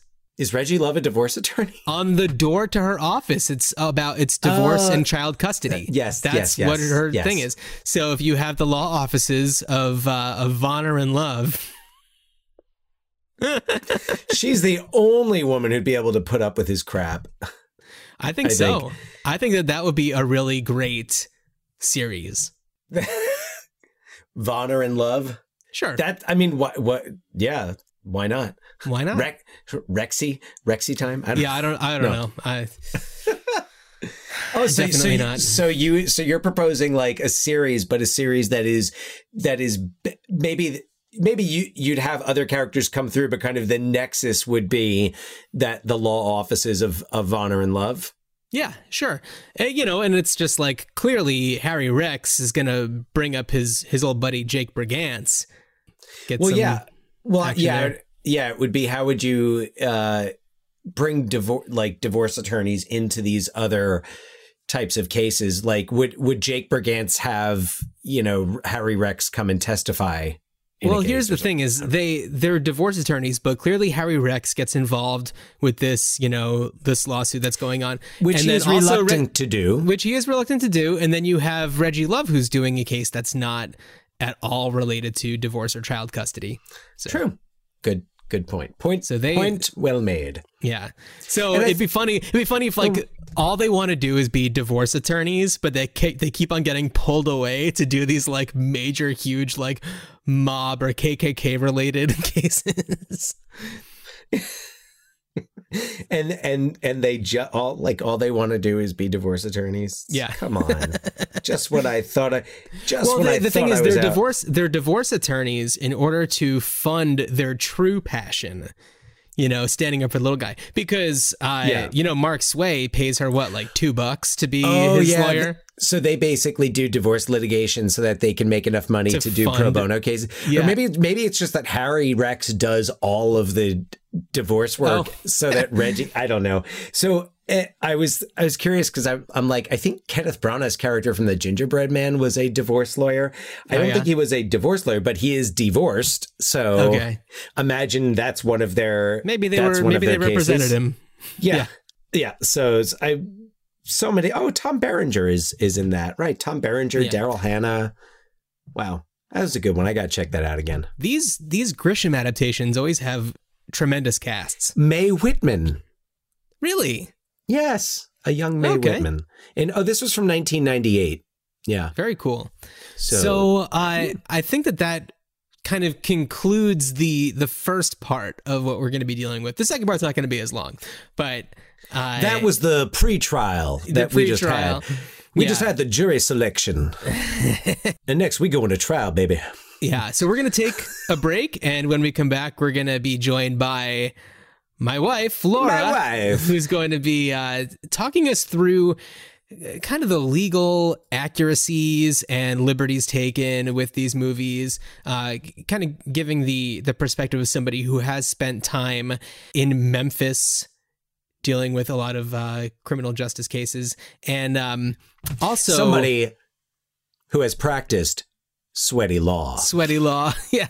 And uh, if we're lucky, she'll also tell us a story that involves the KKK in Memphis. Well, I mean, there's no doubt we will. We don't have to go on a far tangent to get there. So, yeah. All right. So uh, stay tuned. We'll be back with Laura Richardson, attorney at law. and now the court will go to recess. Uh, Mr. Brigance, you continue in this performance. I'll hold you in contempt. Is that understood? Overruled. Any more of that nonsense, and you're all out of here. Cross examination, Mr. Brigance. Overruled. Overruled. Uh, this, uh, this better be good, Mr. Brigance. And we're back. Yeah. Thank you for bearing with us during that excruciatingly long period of time. Pardon me, I've had wine and a Our full day. recess, our extended recess. Yeah. So uh, we are joined with us by past guest. You might remember her from our Soapdish episode or our Running Man episode. Laura Richardson, Esquire, is here. A very special guest on a very special episode. Sure. Laura, uh, would you mind giving our audience an idea of why we're bringing you back for this particular episode? Because I was so good on the previous episodes, they just had to have me back. Also, I'm a lawyer. Because there are Excuse me, Dan. there are so many need- wonderful names I need in to, the cast. I need to call Reggie Love uh, because I need a divorce attorney. Ooh, that's painful. Oh my god! Oh no, this is so awkward that I'm here for this. Oh, Dan. Save our marriage. I feel so weird. Harry Yeah. Rex. Okay, guys, let, Harry Rex. let's let's talk. Yeah, before you start talking, to, before you call Vonner and Love, Yeah, Vonner, the law Love and offices- Vonner. Uh, yeah. So, Laura, could you give us uh, a, an actual uh, taste of, of why why we have you here today? Yeah, so um, I am a lawyer, a real life lawyer with a JD and all that fun stuff. And I also um, worked in Memphis for a while. So you may know that as a place where many of the John Grisham novels take place or have characters from. Uh, so I am a twofer here. I am a John Grisham, well, fan as well, and then also a lawyer. Yeah, we're going to get into that in a little bit. But I was thinking that it would be really cool. We teed up earlier that there were a couple of stories that uh, we wanted to know about. So clearly, in A Time to Kill, there is a big KKK presence. And you have a story that, and before I go any further, it has a, a good ending. Yes. So a, a KKK story. Would you mind letting us know about that? I don't think Dan's heard this. Yeah. So, um, okay, I was a, a clerk in Memphis, Tennessee, in 2012 to 2013, and while I was there, uh, the city council of Memphis decided to rename three parks that had previously had names associated with the Confederate Army or KKK members. So there was Confederate Park, Nathan Bedford Forrest Park, and Jefferson Davis Park. Big names. This part is hearsay. That's a legal term. uh, but I understand that there had been an uneasy peace between the government of Memphis and the people who basically kept up these the Confederate statues at these parks where the Memphis Council would kind of just like leave it alone. Um, and it was just kind of an unspoken, hey, neither side is going to like make a big deal of this, but like keep it, you know, chill. And I understand, again, hearsay, that at some point the Sons of the Confederacy or whoever actually maintained those parks took out the old signs and replaced them with like giant signs that said Confederate Park, you know, Jefferson Davis Park. And it kind of blew that truce up. And so the city council of Memphis decided to rename those parks as a result of that. And so this is again 2013, right? It, it this feels a little bit like what's happening now, except for seven years ago. They, you know, made these plans to rename the parks. Um, and then the KKK decided that they were going to have a rally to protest. And it was, I think, put together by the KKK of North Carolina. I, I, don't know, like some random state was like, "Yeah, we're gonna we're gonna go to Memphis, Tennessee, and we're gonna have the biggest Klan rally, like in the last decade, and there's gonna be thousands of Klan members." And it was, you know, kind of making people really nervous because there had actually been a Klan rally in Memphis in 98 and that had kind of erupted into violence and um, protesters were arrested. And so people were really nervous about it. Um, and it created a lot of strange situations. Uh, like, for example, one of the local Crip, well, the local Crip gang, Crips gang, and one of the local KKK groups jointly released a statement saying that they were protesting the KKK protest, which is beyond bizarre. So basically, like one of the local KKK groups said, We're not into this KKK rally. So comes upon time. They were lowercase k's? They were like, eh, we like, we K, but we don't KKK, you know? We're like a one to 2K, 2K and a half.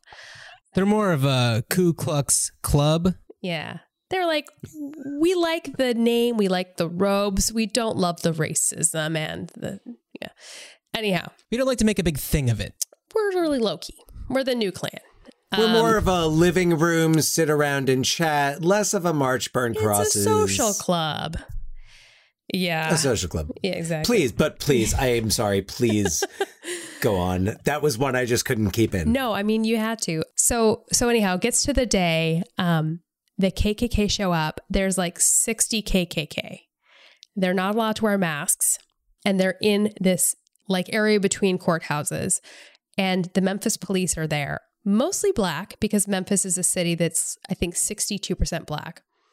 And there are more cops than there are protesters and they create this like circle around the protesters. So it's a bunch of like essentially black policemen encircling this tiny group of protesters. How many would you say there were? Yeah, like 61 protesters, 61? like something like that, like between 60 and 70, more like 60.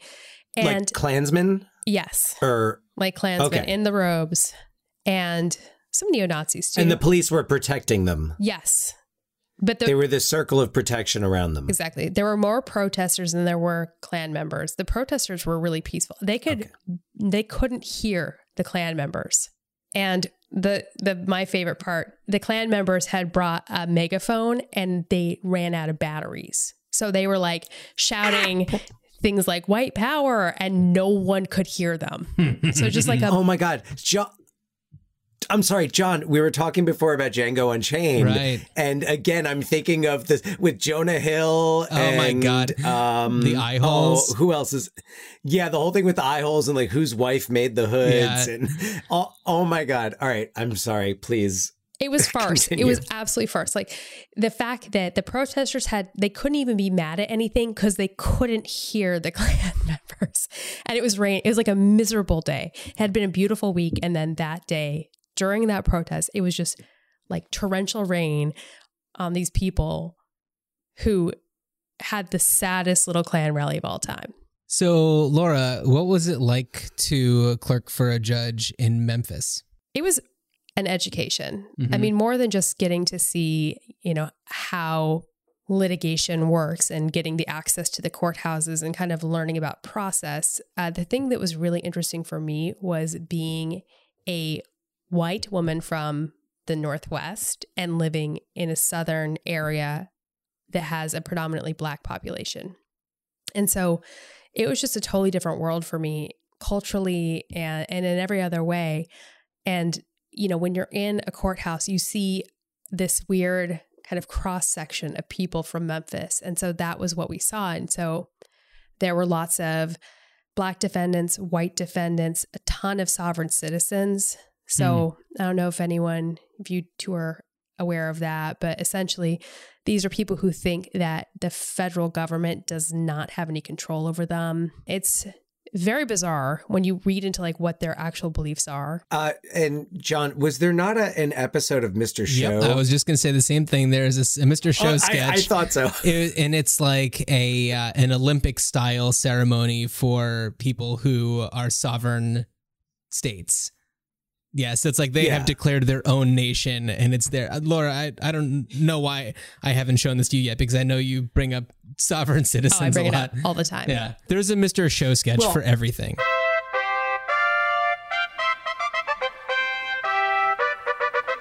And we are back with the opening ceremonies of the Independent Nations Games. This is exciting, Tom. Sure is. You know, the FBI's new policy of conceding to separatists has led to the formations of so many little countries, and that's led to these wonderful games. They are wonderful, Bob. These are new countries. They're small countries. Some of them have no more than two or three people, but their competitive spirit surely looms large. Indeed, it does. Uh, joining us now is the ruler of New Freeland and also a recent emigre to these United States, Mountain Dougie. Good to have you, Mountain. Good to have you. I love this country. so do we. All right, back to the athletes. Representing Freemania, that is Chester Hasbro. He'll be competing in three events. Chester Hasbro, the discus, the pole vault, and the common law wife swap. Always a very important event. yes, indeed. He is a good man, I'm sure he is. And next to him, we've got Gary, better be wary, Vendemir from the New Republic of Gary. See the G on the flag. Gary's going to be competing in the tumbling, the threatening, and the 400 meter food hoard. Mm.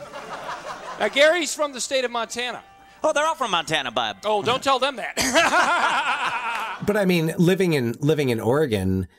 Oh yeah, I think Oh, don't we don't you also tons. be? I mean, we were even because we ended up drive when we drove back. Uh, we had been down in, in Manzanita, and uh, we were taken. Our GPS took us on a detour uh, through a more rural area Uh-huh. than uh, than the regular route, kind of up I five. If you're familiar with your West Coast highways, but you know, and we really saw, you know, it, it very it was different. And this is of course while you know all of the the the, the protests were happening in, in Portland and we're driving through and there's all these you know every different type of Trump 2020 banner but also I just driving through and I was talking to Alicia my wife who for those who are, don't know her she's from Belgium so we kind of we're talking about how you know it's really not that far outside of cities like Portland and Seattle Oh, yeah. where you have a lot of not uh, of not just you know white nationalist groups but also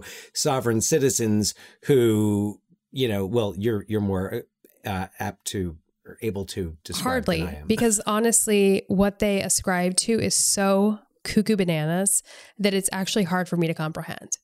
But it's funny because you're right. There is a huge sovereign citizen movement, um, but I never really got access to like what that meant from a process standpoint until I worked for a judge. Mhm. And then you see it in action. And they basically, I mean, some of them come in and they're like filing a hundred motions saying, you don't have jurisdiction over me, federal government. And I, there was one where it was just like, I can't remember any details, nor would I tell you if I could. But essentially, it was a person talking about how there's like a bond on each of us, and that, th- you know, when the government got rid of gold, and that they put a bond in each individual, and uh, I, it, like it's so rambling. I, I read it four times, and I just couldn't even understand it. But it is a it is the basis of a belief system that a lot of people share, and it goes through prisons. Like wildfire. I mean, prisoners file these Oh. motions all the time Oh, I because bet. Yeah. That makes sense. Yeah. Yeah. But it's interesting because as because they are using the very system that they say Totally. they are not a part Yes. of. And as you say like they're filing motions, I'm like so they are participating in the thing they say they ha- want to have no part of. Right. And, and it's funny because I think I, I, if I recall correctly, sovereign citizenism, citizenism, sovereign citizenism Patrol. Patrol. is is very um like heavily tied in with white nationalism or white supremacy. Oh, yeah. I bet. But it's Yeah. funny because like it started there, but when it went through the jails, it became more diverse. So you had all kinds of people, whether they're white or black or Hispanic, filing motions based upon the sovereign citizen argument that has its Call- roots in white Call supremacy. John Grisham. He's got to be writing about this. Do, do, do. Hi, John. It's me, Laura. We're sorry. You have reached a number that has been disconnected or is no longer in service. I don't have his number. I, I'm gonna put in the like do do do. You have dialed the wrong number. John, well, and John? I'm I'm looking. So, and I was curious because um in Oregon, the Bundys, the, The that Bundys. Bundy standoff, Yeah. yeah, Those Um, frickin' guys.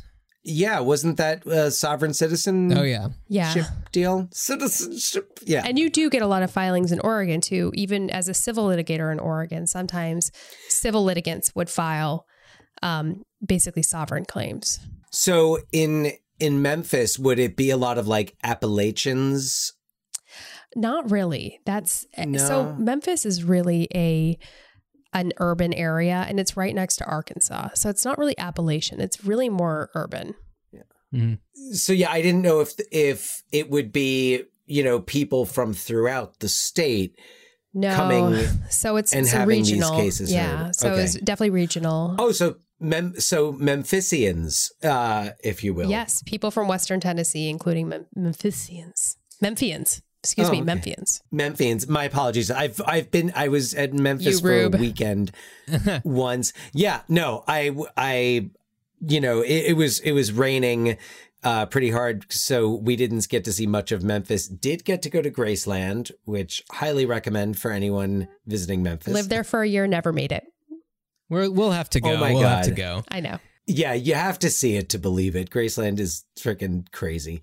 All right. And not to be Memphis Tourism Board, but I do want to say really quickly Memphis is one of the my favorite cities on earth.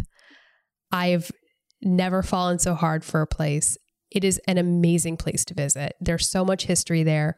The people are so kind, and it it does sometimes feel like you're living in a John Grisham novel in the good way. Okay, how? But so explain. So as a John Grisham fan and a lawyer in Memphis, what like what was kind of the crossover? What does he really capture well? he captures the community of of the legal profession. So one of the things that you'll see in his books is re- there's really like these cast of characters, right? And it's judges and lawyers and clerks, and and they all seem to live in the same world and interact in a way that almost feels fictional because you're like, well, how could they possibly run into each other this many times? But when you're in Memphis, you see that this is a small community in which they have a lot of really close relationships. So you'll go out to lunch and you're downtown and you'll like run into the mayor of Memphis and you'll run into like a judge. And it's that kind of community that kind of makes you realize, oh, this is a a city that's like mid-sized city, but it feels like a small town. And is that like So the way that it, not- I I just want to know is that also to your knowledge the way that it is in other cities like that in the South? I can only speak for Memphis, but I, I can't I can't imagine that there isn't that feeling other places too. And I've practiced now in three cities, Portland, Los Angeles, and Memphis, and I've not found that anywhere but Memphis. Yeah, the reason why I ask is because in A Time to Kill, you know, Kevin Spacey's character, who's the DA, like he's very well aware of who Jake Brigance is, and uh, he's like, isn't he still in law school? Like he talks about him like he, you know, knows a ton of stuff about him. Hailey's hired an attorney, Jake Brigance. And today ain't even my birthday. Brigance couldn't tie his own tie without that old drunk Wilbanks. Well, he's telling the press he never lost a murder case. Yeah, well, he's never tried one against me, has he? But of course, he is at a much higher level. Why would he know about this peon? But if that's kind of like the way that things run, And Time to Kill is a much smaller place than Memphis, but but yes, I mean, I think there is that. It is a small, tight knit legal community that you have the same people running in, and you run into them over and over again. yeah. Well what I was saying is because I feel like Kevin Spacey's character, I don't think that he's like a Madison County person. You know, he alludes to you know having aspirations of becoming mayor in the uh, not mayor, governor Well, in governor, the near future. governor, yeah. yeah. Does anyone in a John Grisham book not have aspirations of becoming governor? I just want to ask. Well, myself does any 'cause I read those books. does any district attorney or U.S. attorney in a Grisham book not have some type of nickname like Reverend, Reverend, Roy yeah. or Governor? Yeah, and so what? I'm curious to know though, how much interaction would you say you or other Memphis lawyers would have had with, let's say, uh, New Orleans based lawyers? Uh, Not much personally, but then again, I was only there for a year. I think if you had someone who practiced regionally and had cases all over, you would see them quite frequently. So, so it would not be unrealistic to say that m- characters from multiple John Grisham stories would You, you got to see Dan's whiteboard. having. Oh, I'll show you my whiteboard. Oh dear. This will be on Instagram. Oh no. Yeah, that's uh, Dan's whole John Grisham verse uh, theories, Just theory questions, chart. and and by the way, and it's and uh, probably since I took the picture of it last, there were questions on here that have been answered. Oh, because I had. I had some questions, and of course, I you know did some researching To describe this visually to everybody, it looks like Dan is chasing a serial killer. We talked about it earlier. Okay, just want to make sure. I, I am ch- I am chasing a serial, but more in the vein of a television series. Yes. So, uh, Laura, before we and I hope it's killer. before we talk uh, more about your love for the Grishams, uh, I want to talk a little bit more about your experiences in the South.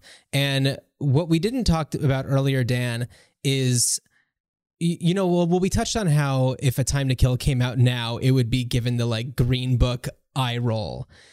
It would be Green Booked. It would be Green Booked, especially since there are movies that have a similar tone and vibe that are that feel much more appropriate, like Just Mercy. Just just I was thinking that yeah, as well. and I'm Just surprised we didn't talk yeah. about it until this point. Uh, Laura, have you seen No. Just Mercy? I have not, but Okay, I, I we should- believe I've read one of the books he's written, and someone I, I know haven't went and seen it with yet him. You haven't seen it? It's excellent. It's Michael B. Jordan, first mean- of all. So, uh, hello. Come on. But it is about, you know, Jamie Foxx plays a death row inmate who uh, Michael B. Jordan's character is trying to get off of death row. And uh, it made me think a lot about a particular experience that you had in Alabama, if you're willing to talk about that. Yeah. So again, I'm not getting into details, but um, I was part of a pro bono team that was um, doing the appeals for somebody who had been convicted of a capital crime and sentenced to death. And so we uh, went out to Alabama and uh, were there for a couple of days for an evidentiary hearing. And it was really interesting because I went to law school to be a public defender for mentally ill juveniles. Yeah, that's pretty niche. Um, but I definitely had this social justice bent when I went to law school. And of course, then I ended up becoming a corporate attorney. Yeah, for a tech company. Um, and before that, like a big firm lawyer. But, you know, that was always really important to me. Gotta pay the bills. Well, and yeah. Uh, also going to law school after the great financial breakdown of 2008. Eight. Yes.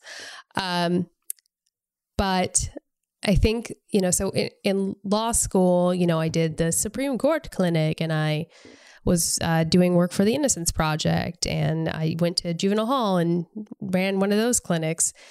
And uh, then you represent somebody on death row, and that's kind of the accumulation, right, of your legal education and your social justice bent on the world, and then, um, you know, doing the service that you need to do to your community as a lawyer.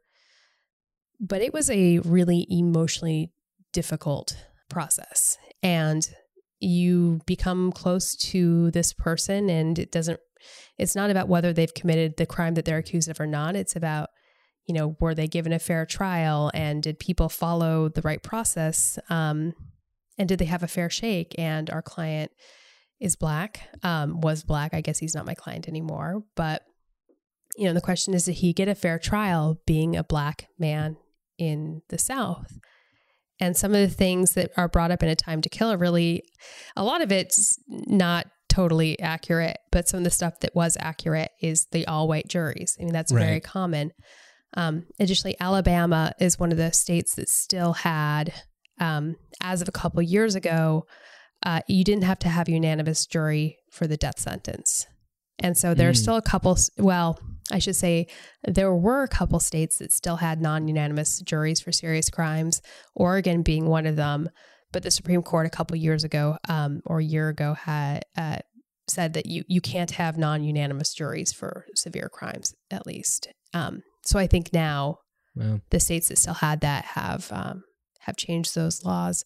But you think about things like, yeah, you know, someone can live in a predominantly black community and still have an all white jury. And the way that this ends up happening, right, is you get a jury po- pool, and then there are peremptory challenges, and then there are challenges for cause. And the peremptory challenges can be used on anybody for no reason. And so, if you want to have a jury that's in favor of the death penalty for a black defendant, um, a common method that prosecutors use is to get rid of all the black members of the jury.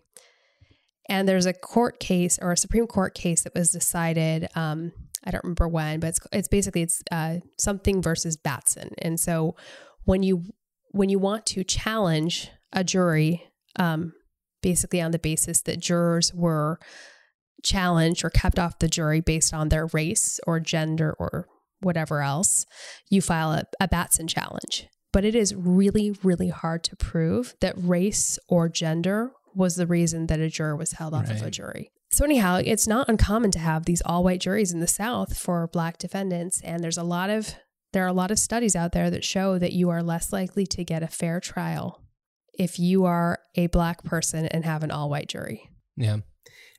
How beyond sad awful is it that this to i'm listening to you say this and i'm thinking yeah of course Right, I mean, yeah. he has uh, samuel l jackson has that line he says that's a jury of my peers Yeah. Yeah.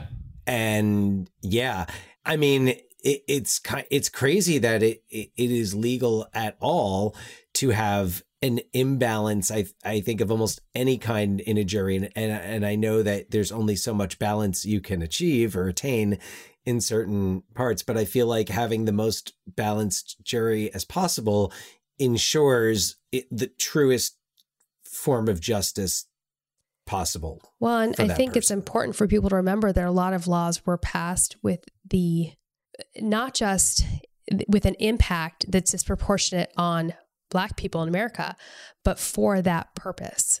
So, states that had um, that didn't require unanimous juries, most of them, if you look back at the legislative history, they did that on purpose, and it was for racial reasons, racist reasons, um, and and that's part of the reason that the Supreme Court, you know, stepped in with Batson as well, talking about how so many things that make it difficult to be a black defendant are built into our laws and it is it is all basically um like now those laws have a disproportionate impact. At the time they were enacted they had a disproportion they had an intent of racism an intent of discrimination. Mhm. and you can't get rid of that you can't get rid of the impact of that until you get rid of the law because the law was passed for that reason. And it to me it takes me back to the documentary the 13th which i've mentioned before and i basically don't shut up about because that film uh, which is available to stream on netflix also for free on youtube and i'm sure other outlets. But the amount of information and history that you see just shows how much legislation at the state level, at the local level, at the state level, at the at the federal level is motivated by by race and what she what Ava DuVernay shows in the 13th it, it is basically maintaining slavery and maintaining control Yeah. of black people by taking advantage of that clause in the 13th amendment that that uh, you know, citizens, no citizen shall be enslaved by another, with the exception of those duly convicted uh, for crimes. Or I'm paraphrasing, but that's you, you know, it's that loophole that basically says, yeah, no, we're going to still have slavery. We're just going to kind of change the requirements and then we're going to put out the conditions so that the people we want to meet those requirements meet those requirements. Well, and I think people they say that we're in a different society. You know, we're colorblind. We don't care about things like race, and and the thing is that I I don't think that they don't believe that. I think that they don't understand that if you build a world based upon corrupt, broken structure, that world will reflect that structure, and it will be as flawed as what it started with. And you really have to go back to the beginning and reframe things, recreate laws, like think from scratch because everything you've built on top of it has been built upon these discriminatory laws. Yeah, and that kind of goes back to what Samuel L. Jackson's character, what you know, Carl Lee says uh, to Matthew McConaughey in uh, at the end of A Time to Kill. You know, it's like, oh no no no no, this isn't. This doesn't mean that we're equal or that you know you. Like he doesn't say that you know doesn't mean that you're not racist. It just means that we're in a different place right now. But yeah, Well, and uh, because Jake benefits from right representing Carl Lee. Yeah. He's his his profile gets, you know, like he's, oh, isn't Totally. he in law school? Well, yeah. So and it's not yeah, like he's Carl it's not like is- he's doing it pro bono. He's still taking the money that was collected, you know, to pay for. I think it said it's like fifty thousand dollars or something to pay the legal fees. Yeah. So there's that. I mean, but no, I Laura, I I totally I agree with you um completely. I I was just you know in a in an exchange on social media talking about how I really think um much of our constitution the language needs to be updated and we and some things need to be specified and made clear and there's so much of the language in the legislation that leaves it so open for interpretation that we have discrimination we have you know things like the uh, uh religious freedom act Mhm. the thing that that lets you not sell cakes to gay couples I think really going back to the to the Constitution, which was built for which was built to evolve with society, why don't we take advantage of that and take what's there and Yeah, I mean, the thing is, it's impossible to make any changes to it because of the process for amending the Constitution. well, we need to change. We need we need we need a big overturn. But you need to in- amend the in Congress. Constitution and to amend the Constitution. Yeah, and also I'm going to give you a few words that explain exactly why things aren't changing. Person, woman, man, camera, TV. if you don't know what I'm talking about, then you haven't been reading the news the past No. day. I I have I think it's a signal. I think he's sending a code. I'm trying to think because person P could that stand for Putin? I don't know. Oh, definitely. Uh, so, uh, yeah, yeah, Laura. W- w- as soon as there's an opportunity, when the time is right, we will watch Just Mercy because I think that you're going to really. It's you know it's going to be difficult to watch, and of course it's going to make you, uh, you know, think about a lot of your past experiences. And uh, but I think that you'll really appreciate the way that it's done because it's it's an excellent excellent movie. And I just want to say, like, all of these opinions are my own, obviously. Um, I don't speak for anybody else, but God, I'm such a lawyer sometimes. Um, but I do want to say, even if it's not possible to change the laws, even if we can't change all the laws that were based on discrimination and keeping people out of enjoying the same rights as other people, what we can do is look at the history of those laws and understand what they were done for, understand the impact that they had, and and know that rather than just thinking that the law has always been the law and if it's the law now then it must have been passed under the same intent as it was passed now which is just not true what I really wanted to ask Laura, and I know, you know, eventually the conversation's going to have to end because you have watched these movies recently. Um, I presume you have not read the books again recently. no i have not No. But having watched the movies again recently, and you've said, you know, some things are really accurate, some things are far fetched. I'm curious eh, because I have some specific questions, but I, I wonder if you wouldn't mind just kind of going through each of the movies and just what stood out to you as like, wow, they nailed that, or like, well, that is, that would never happen. Well, John and I have talked about the sweaty attorney situation. And Right. as a as an attorney who practiced in Memphis, I can tell you I was pretty sweaty. Yeah, and this is significantly later in time. I mean, A Time to Kill, well, Time to Kill wasn't Memphis, but A Time to Kill was it takes place in the 80s. So, we're still talking we're talking, you know, 30 years later. Yeah, I mean still still sweaty in the south. still sweaty in the South. So that was accurate. um, Just drenched in sweat.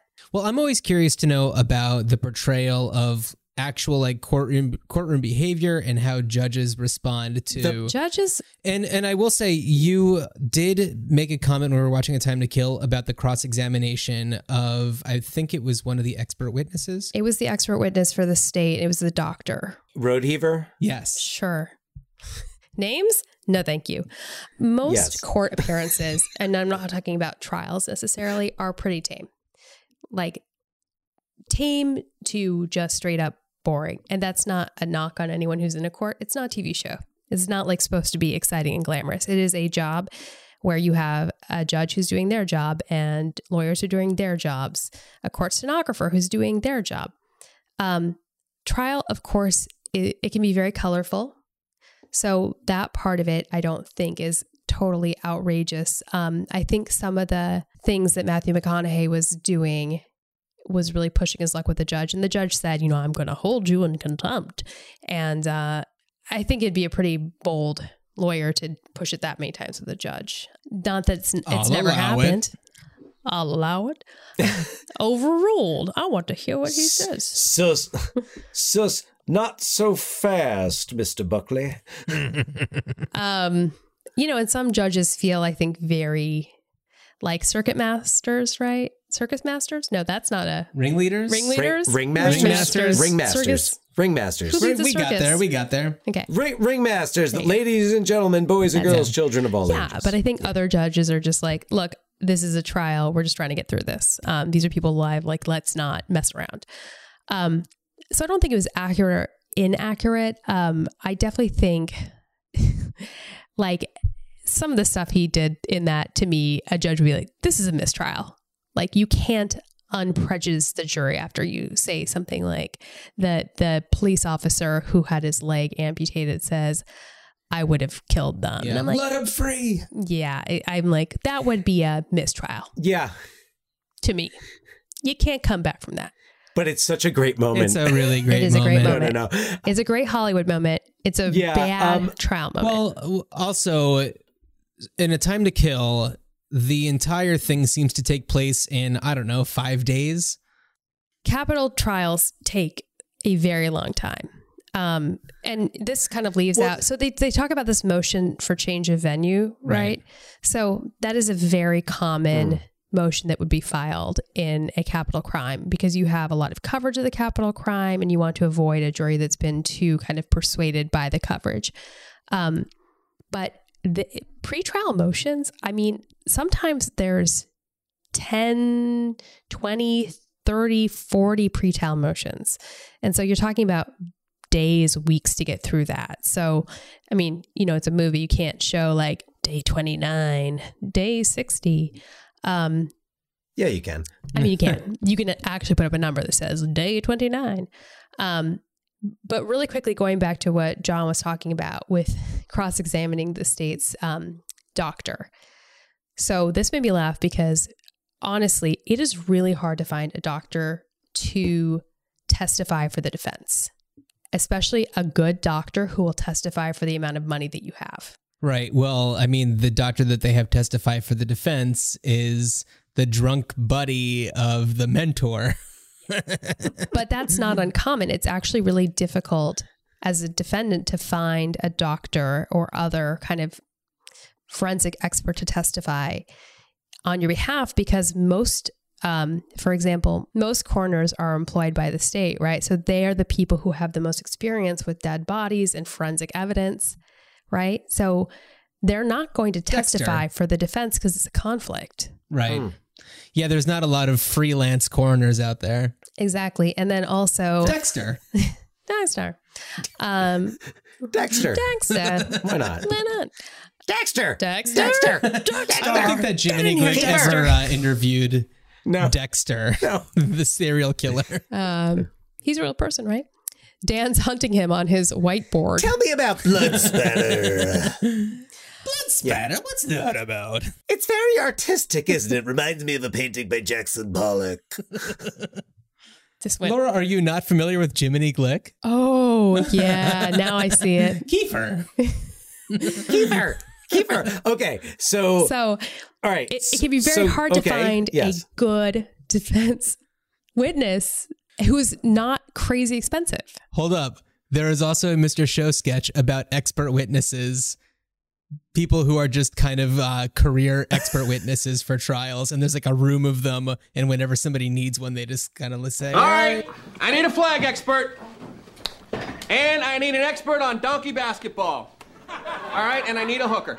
I I mean, I need an expert on hookers. Good, that's gonna do it. Thank you. Sir? Hi. Um, have you got anything for me today? Sorry, kid. All full up. Please, please. I can be an expert on anything. Just give me a chance. I, I work hard. My family is very hungry. I'm very hungry. Well, can you handle 10 ways to please your man? Come on. Well, so this is what you get though in trial, right? So, like, let's say there's an evidentiary hearing and the state has their doctor and the defense has their doctor. The defense cross examines the state's doctor and says, How many times have you testified? How many times have you found that the person Uh-huh. is insane? And they're like, Never. Right? That's how you basically undermine the jury's confidence in their evaluation. Then the state says to the defense's witness, Well, how many times have you testified? How many times have you testified for the defense? And if you're paying somebody, right, that's their job is testifying for the defense. So they're going to be like, like 50 times. Yeah. How many times have you found that a defendant is not insane? So it's very funny because you basically have these battling doctors, one of whom is spending most of their career on the prosecutorial side, on the state side, and the other that's spending at least the second half of their career on the defense side. Huh. So, Laura, I'd love to know because I know you are a fan of a lot of these Grisham adaptation movies. Sure am. I, I'm. This is a The Grishams. This is a two part question. Grisham head. Which is your favorite, just as a movie in general, and which is your favorite, or, or which do you feel is the most, I guess, true to life? Ev- granted, they are all very extreme and you know caricatures of, Yeah. of legal situations, but which do you feel Although- that you've seen is closer to? And I, you haven't seen the firm, is that right? I have not seen the firm. Okay, The but one that's a more that's a more different. yeah, Yeah. that's like a psychological, Yeah, it's kind of a sexy, unique- erotic thriller. It's less No? of a courtroom. Not more of a mafia thing. Yeah. Then I have no idea what the firm's about. There's some sexy time in there, but So, uh, so Yeah. yeah, I'd love to love to hear your thoughts. Yeah. So my favorite, and I think John knows this because I got really mad at him when he did not share my enthusiasm for the Pelican, Pelican Brief. Brief, yeah. I just love the Pelican Brief. I thought I, I'm surprised that you didn't say Runaway Jury No. because I feel like you've told me. I love Runaway Jury. Don't get me wrong; it's a great movie, but it's always Pelican Brief for me. Okay. I'll always go back to it. you know, Laura, you and your sister-in-law, my wife, share a not just a passion for Grisham movies, but a, I think a passion for the same ones. Though I think the F- the Firm is probably her favorite, but she will watch the Firm, it. the Pelican Brief, or Runaway Jury any I anytime. I really she actually enjoyed Runaway does Jury. not like. Yeah. Yeah, me too. Me too. She doesn't like the, sh- the Uh, Schumachers. She well, she likes the client. She doesn't like a time to A kill. I Time to it's- Kill it- is- it's- a time to it's too kill is it's it's her. a bit much. Uh, the client It's is the client is really exciting to watch over and over again. I have and mixed it's feelings about it's the just client. kind of yeah. Yeah. Okay, so why? Let's let's talk. Let's talk about that. Well, I mean, Will the witness America's elaborate? sweetheart. I'll allow it. America's sweetheart. Julia Roberts. This is my summation. But America's Sweetheart was John Cusack from Runaway Jury in the movie America's Sweetheart. America's Sweethearts? But so was Julia's Jo. But so was but uh Wasn't that oh, Ca- Catherine no, Zeta-Jones? Catherine Zeta Jones. Yeah. Catherine Zeta Jones was the other half of the American Sweethearts with John Cusack. Okay, I'm sorry. Julia Roberts was was the third wheel. Yeah. Right. Right, right, right. Anyhow, America's real sweetheart, not from America's sweetheart, not John Cusack, Julia Roberts. Oliver Roberts. Platt. Oh, sorry, Julia Right. Roberts. Um, she's like amazing to me in that movie. I don't know. I who knows why anybody feels a certain way about a movie, but watched Pelican Brief when I was in high school, bought it on VHS, and then have watched it pretty often since then. So I'd say the one that to me feels the most um in some ways plausible is Rainmaker. Oh, okay. Yeah. That was my guess. Rainmaker, we were talking about it before. Great movie. It's a great I, movie. I haven't watched it, in, a, in a few years, but it's it's great. I, I love it a lot. It's great. But I I have always felt that that plot that story is very much I don't want to say ripped from the headlines because that sounds sensational. Yeah. But the the insurance company screwing over somebody who's truly in need and and terminally ill. Um I mean, think about the movie Dark that Waters. aspect. It is the dark waters Yeah. for the insurance company. yeah, I, I I think that Rainmaker is an awesome movie. But that's what I would have guessed as the most. I think the Schumacher ones are the truest to the spirit of like a beach read. Yeah, or a plantation read, as it were, with you, Dan. Well, I, I, there was a beach there, but So uh, th- we're uh, Dan. Dan read some Grishams on one of our vacations to uh, Georgia as as children. A plantation. where we stayed at Judge Noose's house. Oh, Judge Noose's house. yes, the we stayed at Judge Noose's plantation. Uh, Not true. Well, You're no, looking- it was Judge yeah. Noose was the judge from A Time to Kill. Ah. His house was a plantation. We did not stay at a plantation. We wasn't Sea Island. Wasn't that property formerly a right, plantation? but we were on a resort on a yeah. We were in the domestic quarters, Anyway, not in the main house. Anyway, so Laura has been watching a few of the other Schumacher movies with you know, this is we're closing up our July. Wait, before we go to July, Yeah. can I Oh. just do one thing really quickly Hit me. for all those? Yeah. I'm not going to hit you. Give me Reggie Love. I wanted to hire her. Um. You can get Harry Rex. Oh God. he, Um, he makes a lot of dough. there, sweetheart. All right, go on. Uh, so John Grisham books, what I love about them is how they're legitimately funny. Like they're very funny books, a lot of them, because they have characters Mm-hmm. and they have like mix ups and, you know, they're drenched in Southern. Sweat? I knew you were going to say Sweat? that. I just knew it. Well, you set you set it up. I did. That I did the do alley-oop. that. I did. And I, I knew I was setting you up, and yet I still got mad about it. Um, let's table that for our divorce talk. Uh, Sustained. sustained overruled. Um, but one of John Grisham's best books is his nonfiction book, The Innocent Man. And I would just recommend if you want a John Grisham style book, meaning his cadence, his imagination, but a true story that is horrifying, The Innocent Man is an incredible book. Um, and I would read it with Ordinary Injustice, which is another fabulous nonfiction book, more academic, but also very compelling. Um, and I think some of what you read would would shock you about Okay. our justice system. Oh, it shocked man. me.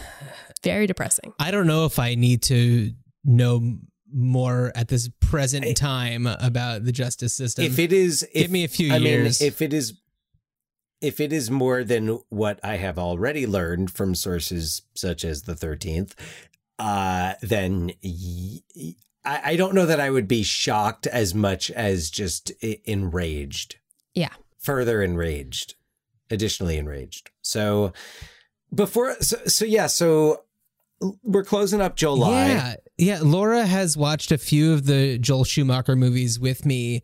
I we talked a little bit about Cousins earlier, and I mentioned that you could not take your eyes off that screen. I could see that it was a mess in some ways, but I still had to have it. yeah, it, that movie it. is definitely candy. Yeah. Yeah. Uh, Sweet, were there sweet some Ted other Danson. ones? Did you watch any? Did you watch Flatliners with me or I, Lost like, Boys or anything? in on Flatliners. I watched Lost Boys with you before because I'd never seen it. Oh, And did we watch that one? We watched that one together. And What a movie, huh? oh my gosh, what a movie. But Yeah. the shirtless saxophone Oh, dude. One thing, okay, so Tim Cappello. Uh, one thing that we the MVP something of that I did not mention about Tim Cappello, and Laura is going to crack up when I bring this up. Sure am. Oh, you know what I'm going to talk about. Definitely. So, uh, at one point when we were still living in Los Angeles, I was living in the guest house of this uh, wonderful little family, and the the the kid he was four or five at the time, probably five. Precocious kid, Levi, great kid. Uh, he would come into my place, and we would, you know, you know, just kind of like hang out for a few minutes before he like got bored and would go off and do his own thing. If my like, you know, door was open or whatever. And he, Laura and I were hanging out. This is when Laura and I were like first starting to see each other. And Levi like popped in and we, for some reason, started talking about saxophones. And he did not know what a saxophone was. And so I was just like, oh, hold on. Pulled up the clip from the Lost Boys. When John tells this story, I cannot believe I married him. Like, what? You, and you Really? we were not engaged at that time. You're- You had an out. You could have I had gotten an out. out. I had a so strong uh, Levi just like put his hands wow. over his eyes and like left. He we're could still not we were still friends. I it's okay. Love I love that that is your that is your gut reaction to a four or five year old never having seen a saxophone before. Not just like looking up a saxophone or like Clarence Clemons. I don't know. I'm like, who would who would I, I'm Clarence like Clemons who is a not my guy. Tim saxophonist that Cappello's someone my guy. But but you are just like look at this gif of this muscular. Oh no, it wasn't a gif. It was a it was a He full video. Went to Yeah. the video, yeah. I can't believe we're married. um so i guess the one of the questions that we talked about from you know from the beginning of july was kind of what would you say is is the film that best represents joel schumacher as a director Right. that yeah that i mean and, and maybe not necessarily like quote unquote his best like most hi- like highest quality film but what is the film that if someone was like i want to watch a movie that shows me who joel schumacher was as a director what would it what would it be for you? Well, for me, it's really challenging because, yes, there are those themes that come in all of the Joel Schumacher movies, but he does have a range in tone and theme. And there are a lot of cases where he really strays from what you would expect. I mean, Cousins itself, tonally, is extremely different from falling down or flatliners like you know he Yeah. he really shows range or even something like flawless and Flawless? yeah Flawless, i have yeah. not seen phantom of the opera which it's interesting that that is the kind of first when you look up joel schumacher on imdb that's like the first one that comes up for him That's surprising. I would have thought it would have been the Batman movies. well, the algorithm for IMDb is pretty mysterious, but it, I think it has to do with just like what people are looking up most during that time. And I guess Phantom of the Opera, for some reason, people are more interested right now. But yes, I I agree, and we talked about this earlier, where it's like when you see articles about his death, it's like Batman director Joel Schumacher, Batman and Lost Boys director. Those those come up a Right. lot. It's always something and Batman. Yeah, Batman comes up a lot. And I think that because those were such high profile movies and because they were riddled riddled riddle me this riddled with con- Oh, riddled with such such controversies as nipples on the bat suit Oh, I love that. you know it's they stand out and even though they're not revered as good movies they're remembered as being like how many movies come out a year that nobody even remembers about like so many maybe not this year for you know coronavirus reasons Yep. And yep. the Oscar goes to Sonic Boys the for Life Hedgehog. will be a. yep. Say Sonic the Hedgehog, Bad Boys for Life, Birds of Prey. which I'm so. I'm so grateful that we saw. Not that Bad Boys for Life was that terrible, but I'm really grateful that we saw 1917 Mm. when we were in Austin because that is the last movie that I it could have been a, a saw whole lot in the theater. So many people saw like Cats was the last Yeah, movie they saw in the haven't seen that theater, and I'm like, oh, good.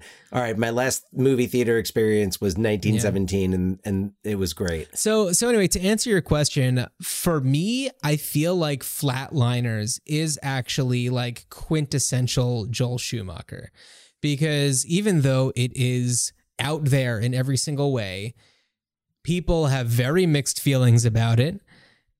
It is an it's an awesome story, which I know he didn't write it, but it's an awesome story. I feel like the way it's displayed matches the tone and the themes in the movie.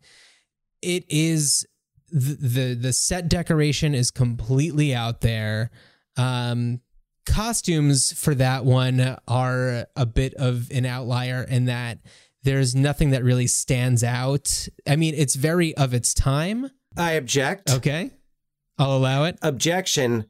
Objection. I would say the red the the red hooded sweatshirt of Billy Mahoney. Oh, yeah, is it's okay. It's memorable, but it's not flashy in the way that like the uh, the like the Oliver Platts doesn't he like his his his prop his taper like he had a very defined look. Billy Baldwin's skeleton, like Oh, you know right, the what are you, Halloween Boner party Uh, costume, his Halloween costume. Yeah, I th- yeah. So I think that, but it's not as prominent as it was in something like uh, the Lost Boys or the Client. The Client. Well, Bury the blade. Yeah, and but in Flatliners, you do get the crazy automobile. You get lots of crazy scenery. You get really bananas lighting. And I don't know. I, I think that that for me really defines, you know, that's a perfect example of a Joel Schumacher movie. Well, and Flatliners also another feature. Uh, I think a, a key feature of Joel Schumacher's signature work is kind of that young ensemble Right. that we get in Saint Elmo's Fire and uh, Lost Boys. You name it. and Yeah. yeah. S- I mean, mo- you know, most of them. Like, there's there's outliers for that as well. Falling Down and Flawless are two. Well, Philip Seymour Hoffman, Sure, not an yeah. ol- an, an older actor, but you know, Mike pairing Michael Douglas. Did you watch um, any you know, of Robert Duvall, Flawless with me? Hershey. Uh, it's so good. Have you seen that one before though? No. No. It's really good. So I so just to kind of add to your list for, of for for flatliners, I think it also you know he, he's got that that young cast of you know the O- Oliver Platt and Billy Baldwin kind of who are on their way up, and then Julia Roberts who and Kiefer Sutherland and Kevin Bacon who are you know Yeah. main eventers. Right. A-listers. So, Laura, wh- what's your your pick? Your your quintessential. I've not seen enough to do that, but if I had to like pick a name out of a hat or a movie title out of a hat, it would be Lost Boys. Lost Boys. I'm gonna I'm I'm gonna agree with that. I'm gonna go with that. That's Yeah. and and what's interesting is before we kind of did this retrospective, I would have said Flatliners. Oh, really? For all of for every reason you said. You know, and Uh, and the my second pick would have been Lost Boys, but for some reason Flatliners just like pushed it just a little over the edge for me. What was it about? Uh, Oh, Lost and Boys? Kimberly Scott is is in Flatliners, and is she not? Is Kimberly Scott right? Who the actress who she plays Winnie Hicks, grown up Winnie Hicks. Oh yes, yes, yes. oh, and we didn't Um, so mention which an, she- an early. and she's in. We didn't mention an early role for uh, Octavia Spencer in um, A Time to Kill. Oh Yeah. yes, Yeah. yes, yes. Um, but yeah, so I um I'm gonna go with the Lost Boys for the added. I think there's a humor. There's that balance of humor and horror in the Lost Boys, and even though like Flatliners to me has that like the goth like the the gothic steam and like the poorly lit Mhm. med school and Kiefer Sutherland's crazy blue lit apartment like the it, it flatliners has a little bit more of that than the lost boys but lost boys has that little has a touch more of camp Yeah. to it and humor and i i think he does a great where he has your uh in casting your you know the the Coreys and uh then you've got on that mid-level Kiefer Sutherland, Jami Gertz, Jason Patric, Alex uh, Winter. Alex Winter pre pre Bill and Ted's Excellent Adventure. Which, by the way, exciting news! Bill and Ted Face the Music is going to be available uh, to stream on September first. So, which is will make it the number. It'll be it'll win Best Picture. So, I'm so excited. But uh, I I think the Lost Boys, and then uh, you know, of course, Edward Herrmann and Dianne Wiest and Barnard Hughes. Barnard Hughes is fantastic, and the the chemistry between them all, the humor, the excitement, the the mystery, especially when when the first time that Michael goes and rides with David and jumps off the bridge and eats the eats the maggots. So uh yeah, I I think for me I would I would start with Lost Boys, but I I think Flatliners would definitely be my next step. So we're talking about the the Coreys. We've talked about Brad Renfro. I I it's a perfect opportunity to talk about our next episode. We are going to be joined by the author of uh, Child Star, the the new graphic novel uh, by our next guest Brian, quote unquote Box Brown. Uh, Box has written graphic nonfiction.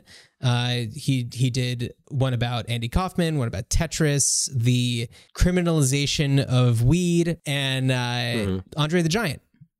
So oh okay, yeah, So yeah. uh, he's gonna come on to kick off our next month of films, which are going to focus on those child stars, since uh, since Box is the the author of Child Star, and he is going to. Dan, do you want to let us let everybody know what movie we're gonna kick it off with? This is Box's choice. Yeah, it's Heavyweights, uh, 1995. I am very excited. Never even heard of it. So, talking about child stars, we got Kenan Thompson, Aaron Aaron Schwartz, Aaron, right? Aaron Schwartz, who was also in uh, Mighty Ducks. Aaron- uh, some of the older Yeah. uh, actors that we have. Who, I mean, older. They were probably in their twenties at the time. But Ben Stiller, Paul Feig. It's going to be Tim Blake Nelson. Tim Blake Nelson. Oh, Shaun Weiss. Tim Blake Shaun Nelson. Weiss Tim Blake Nelson, who is really great in Just Mercy, bringing it back. Okay, He is. I'm just saying. All right. So we're No, so I'm excited to see next it. week we're going to be joined by Box Brown. I'm really excited. We're going to talk about heavyweights.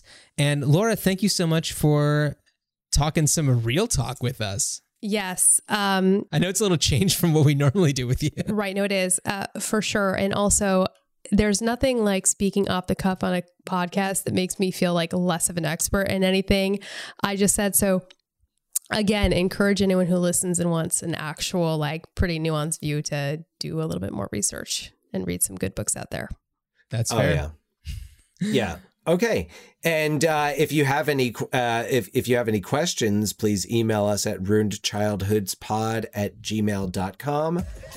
And uh, Yeah, follow us ru- at Ruined Childhoods Pod. This court is adjourned, Order. and good jury, and good. Ju-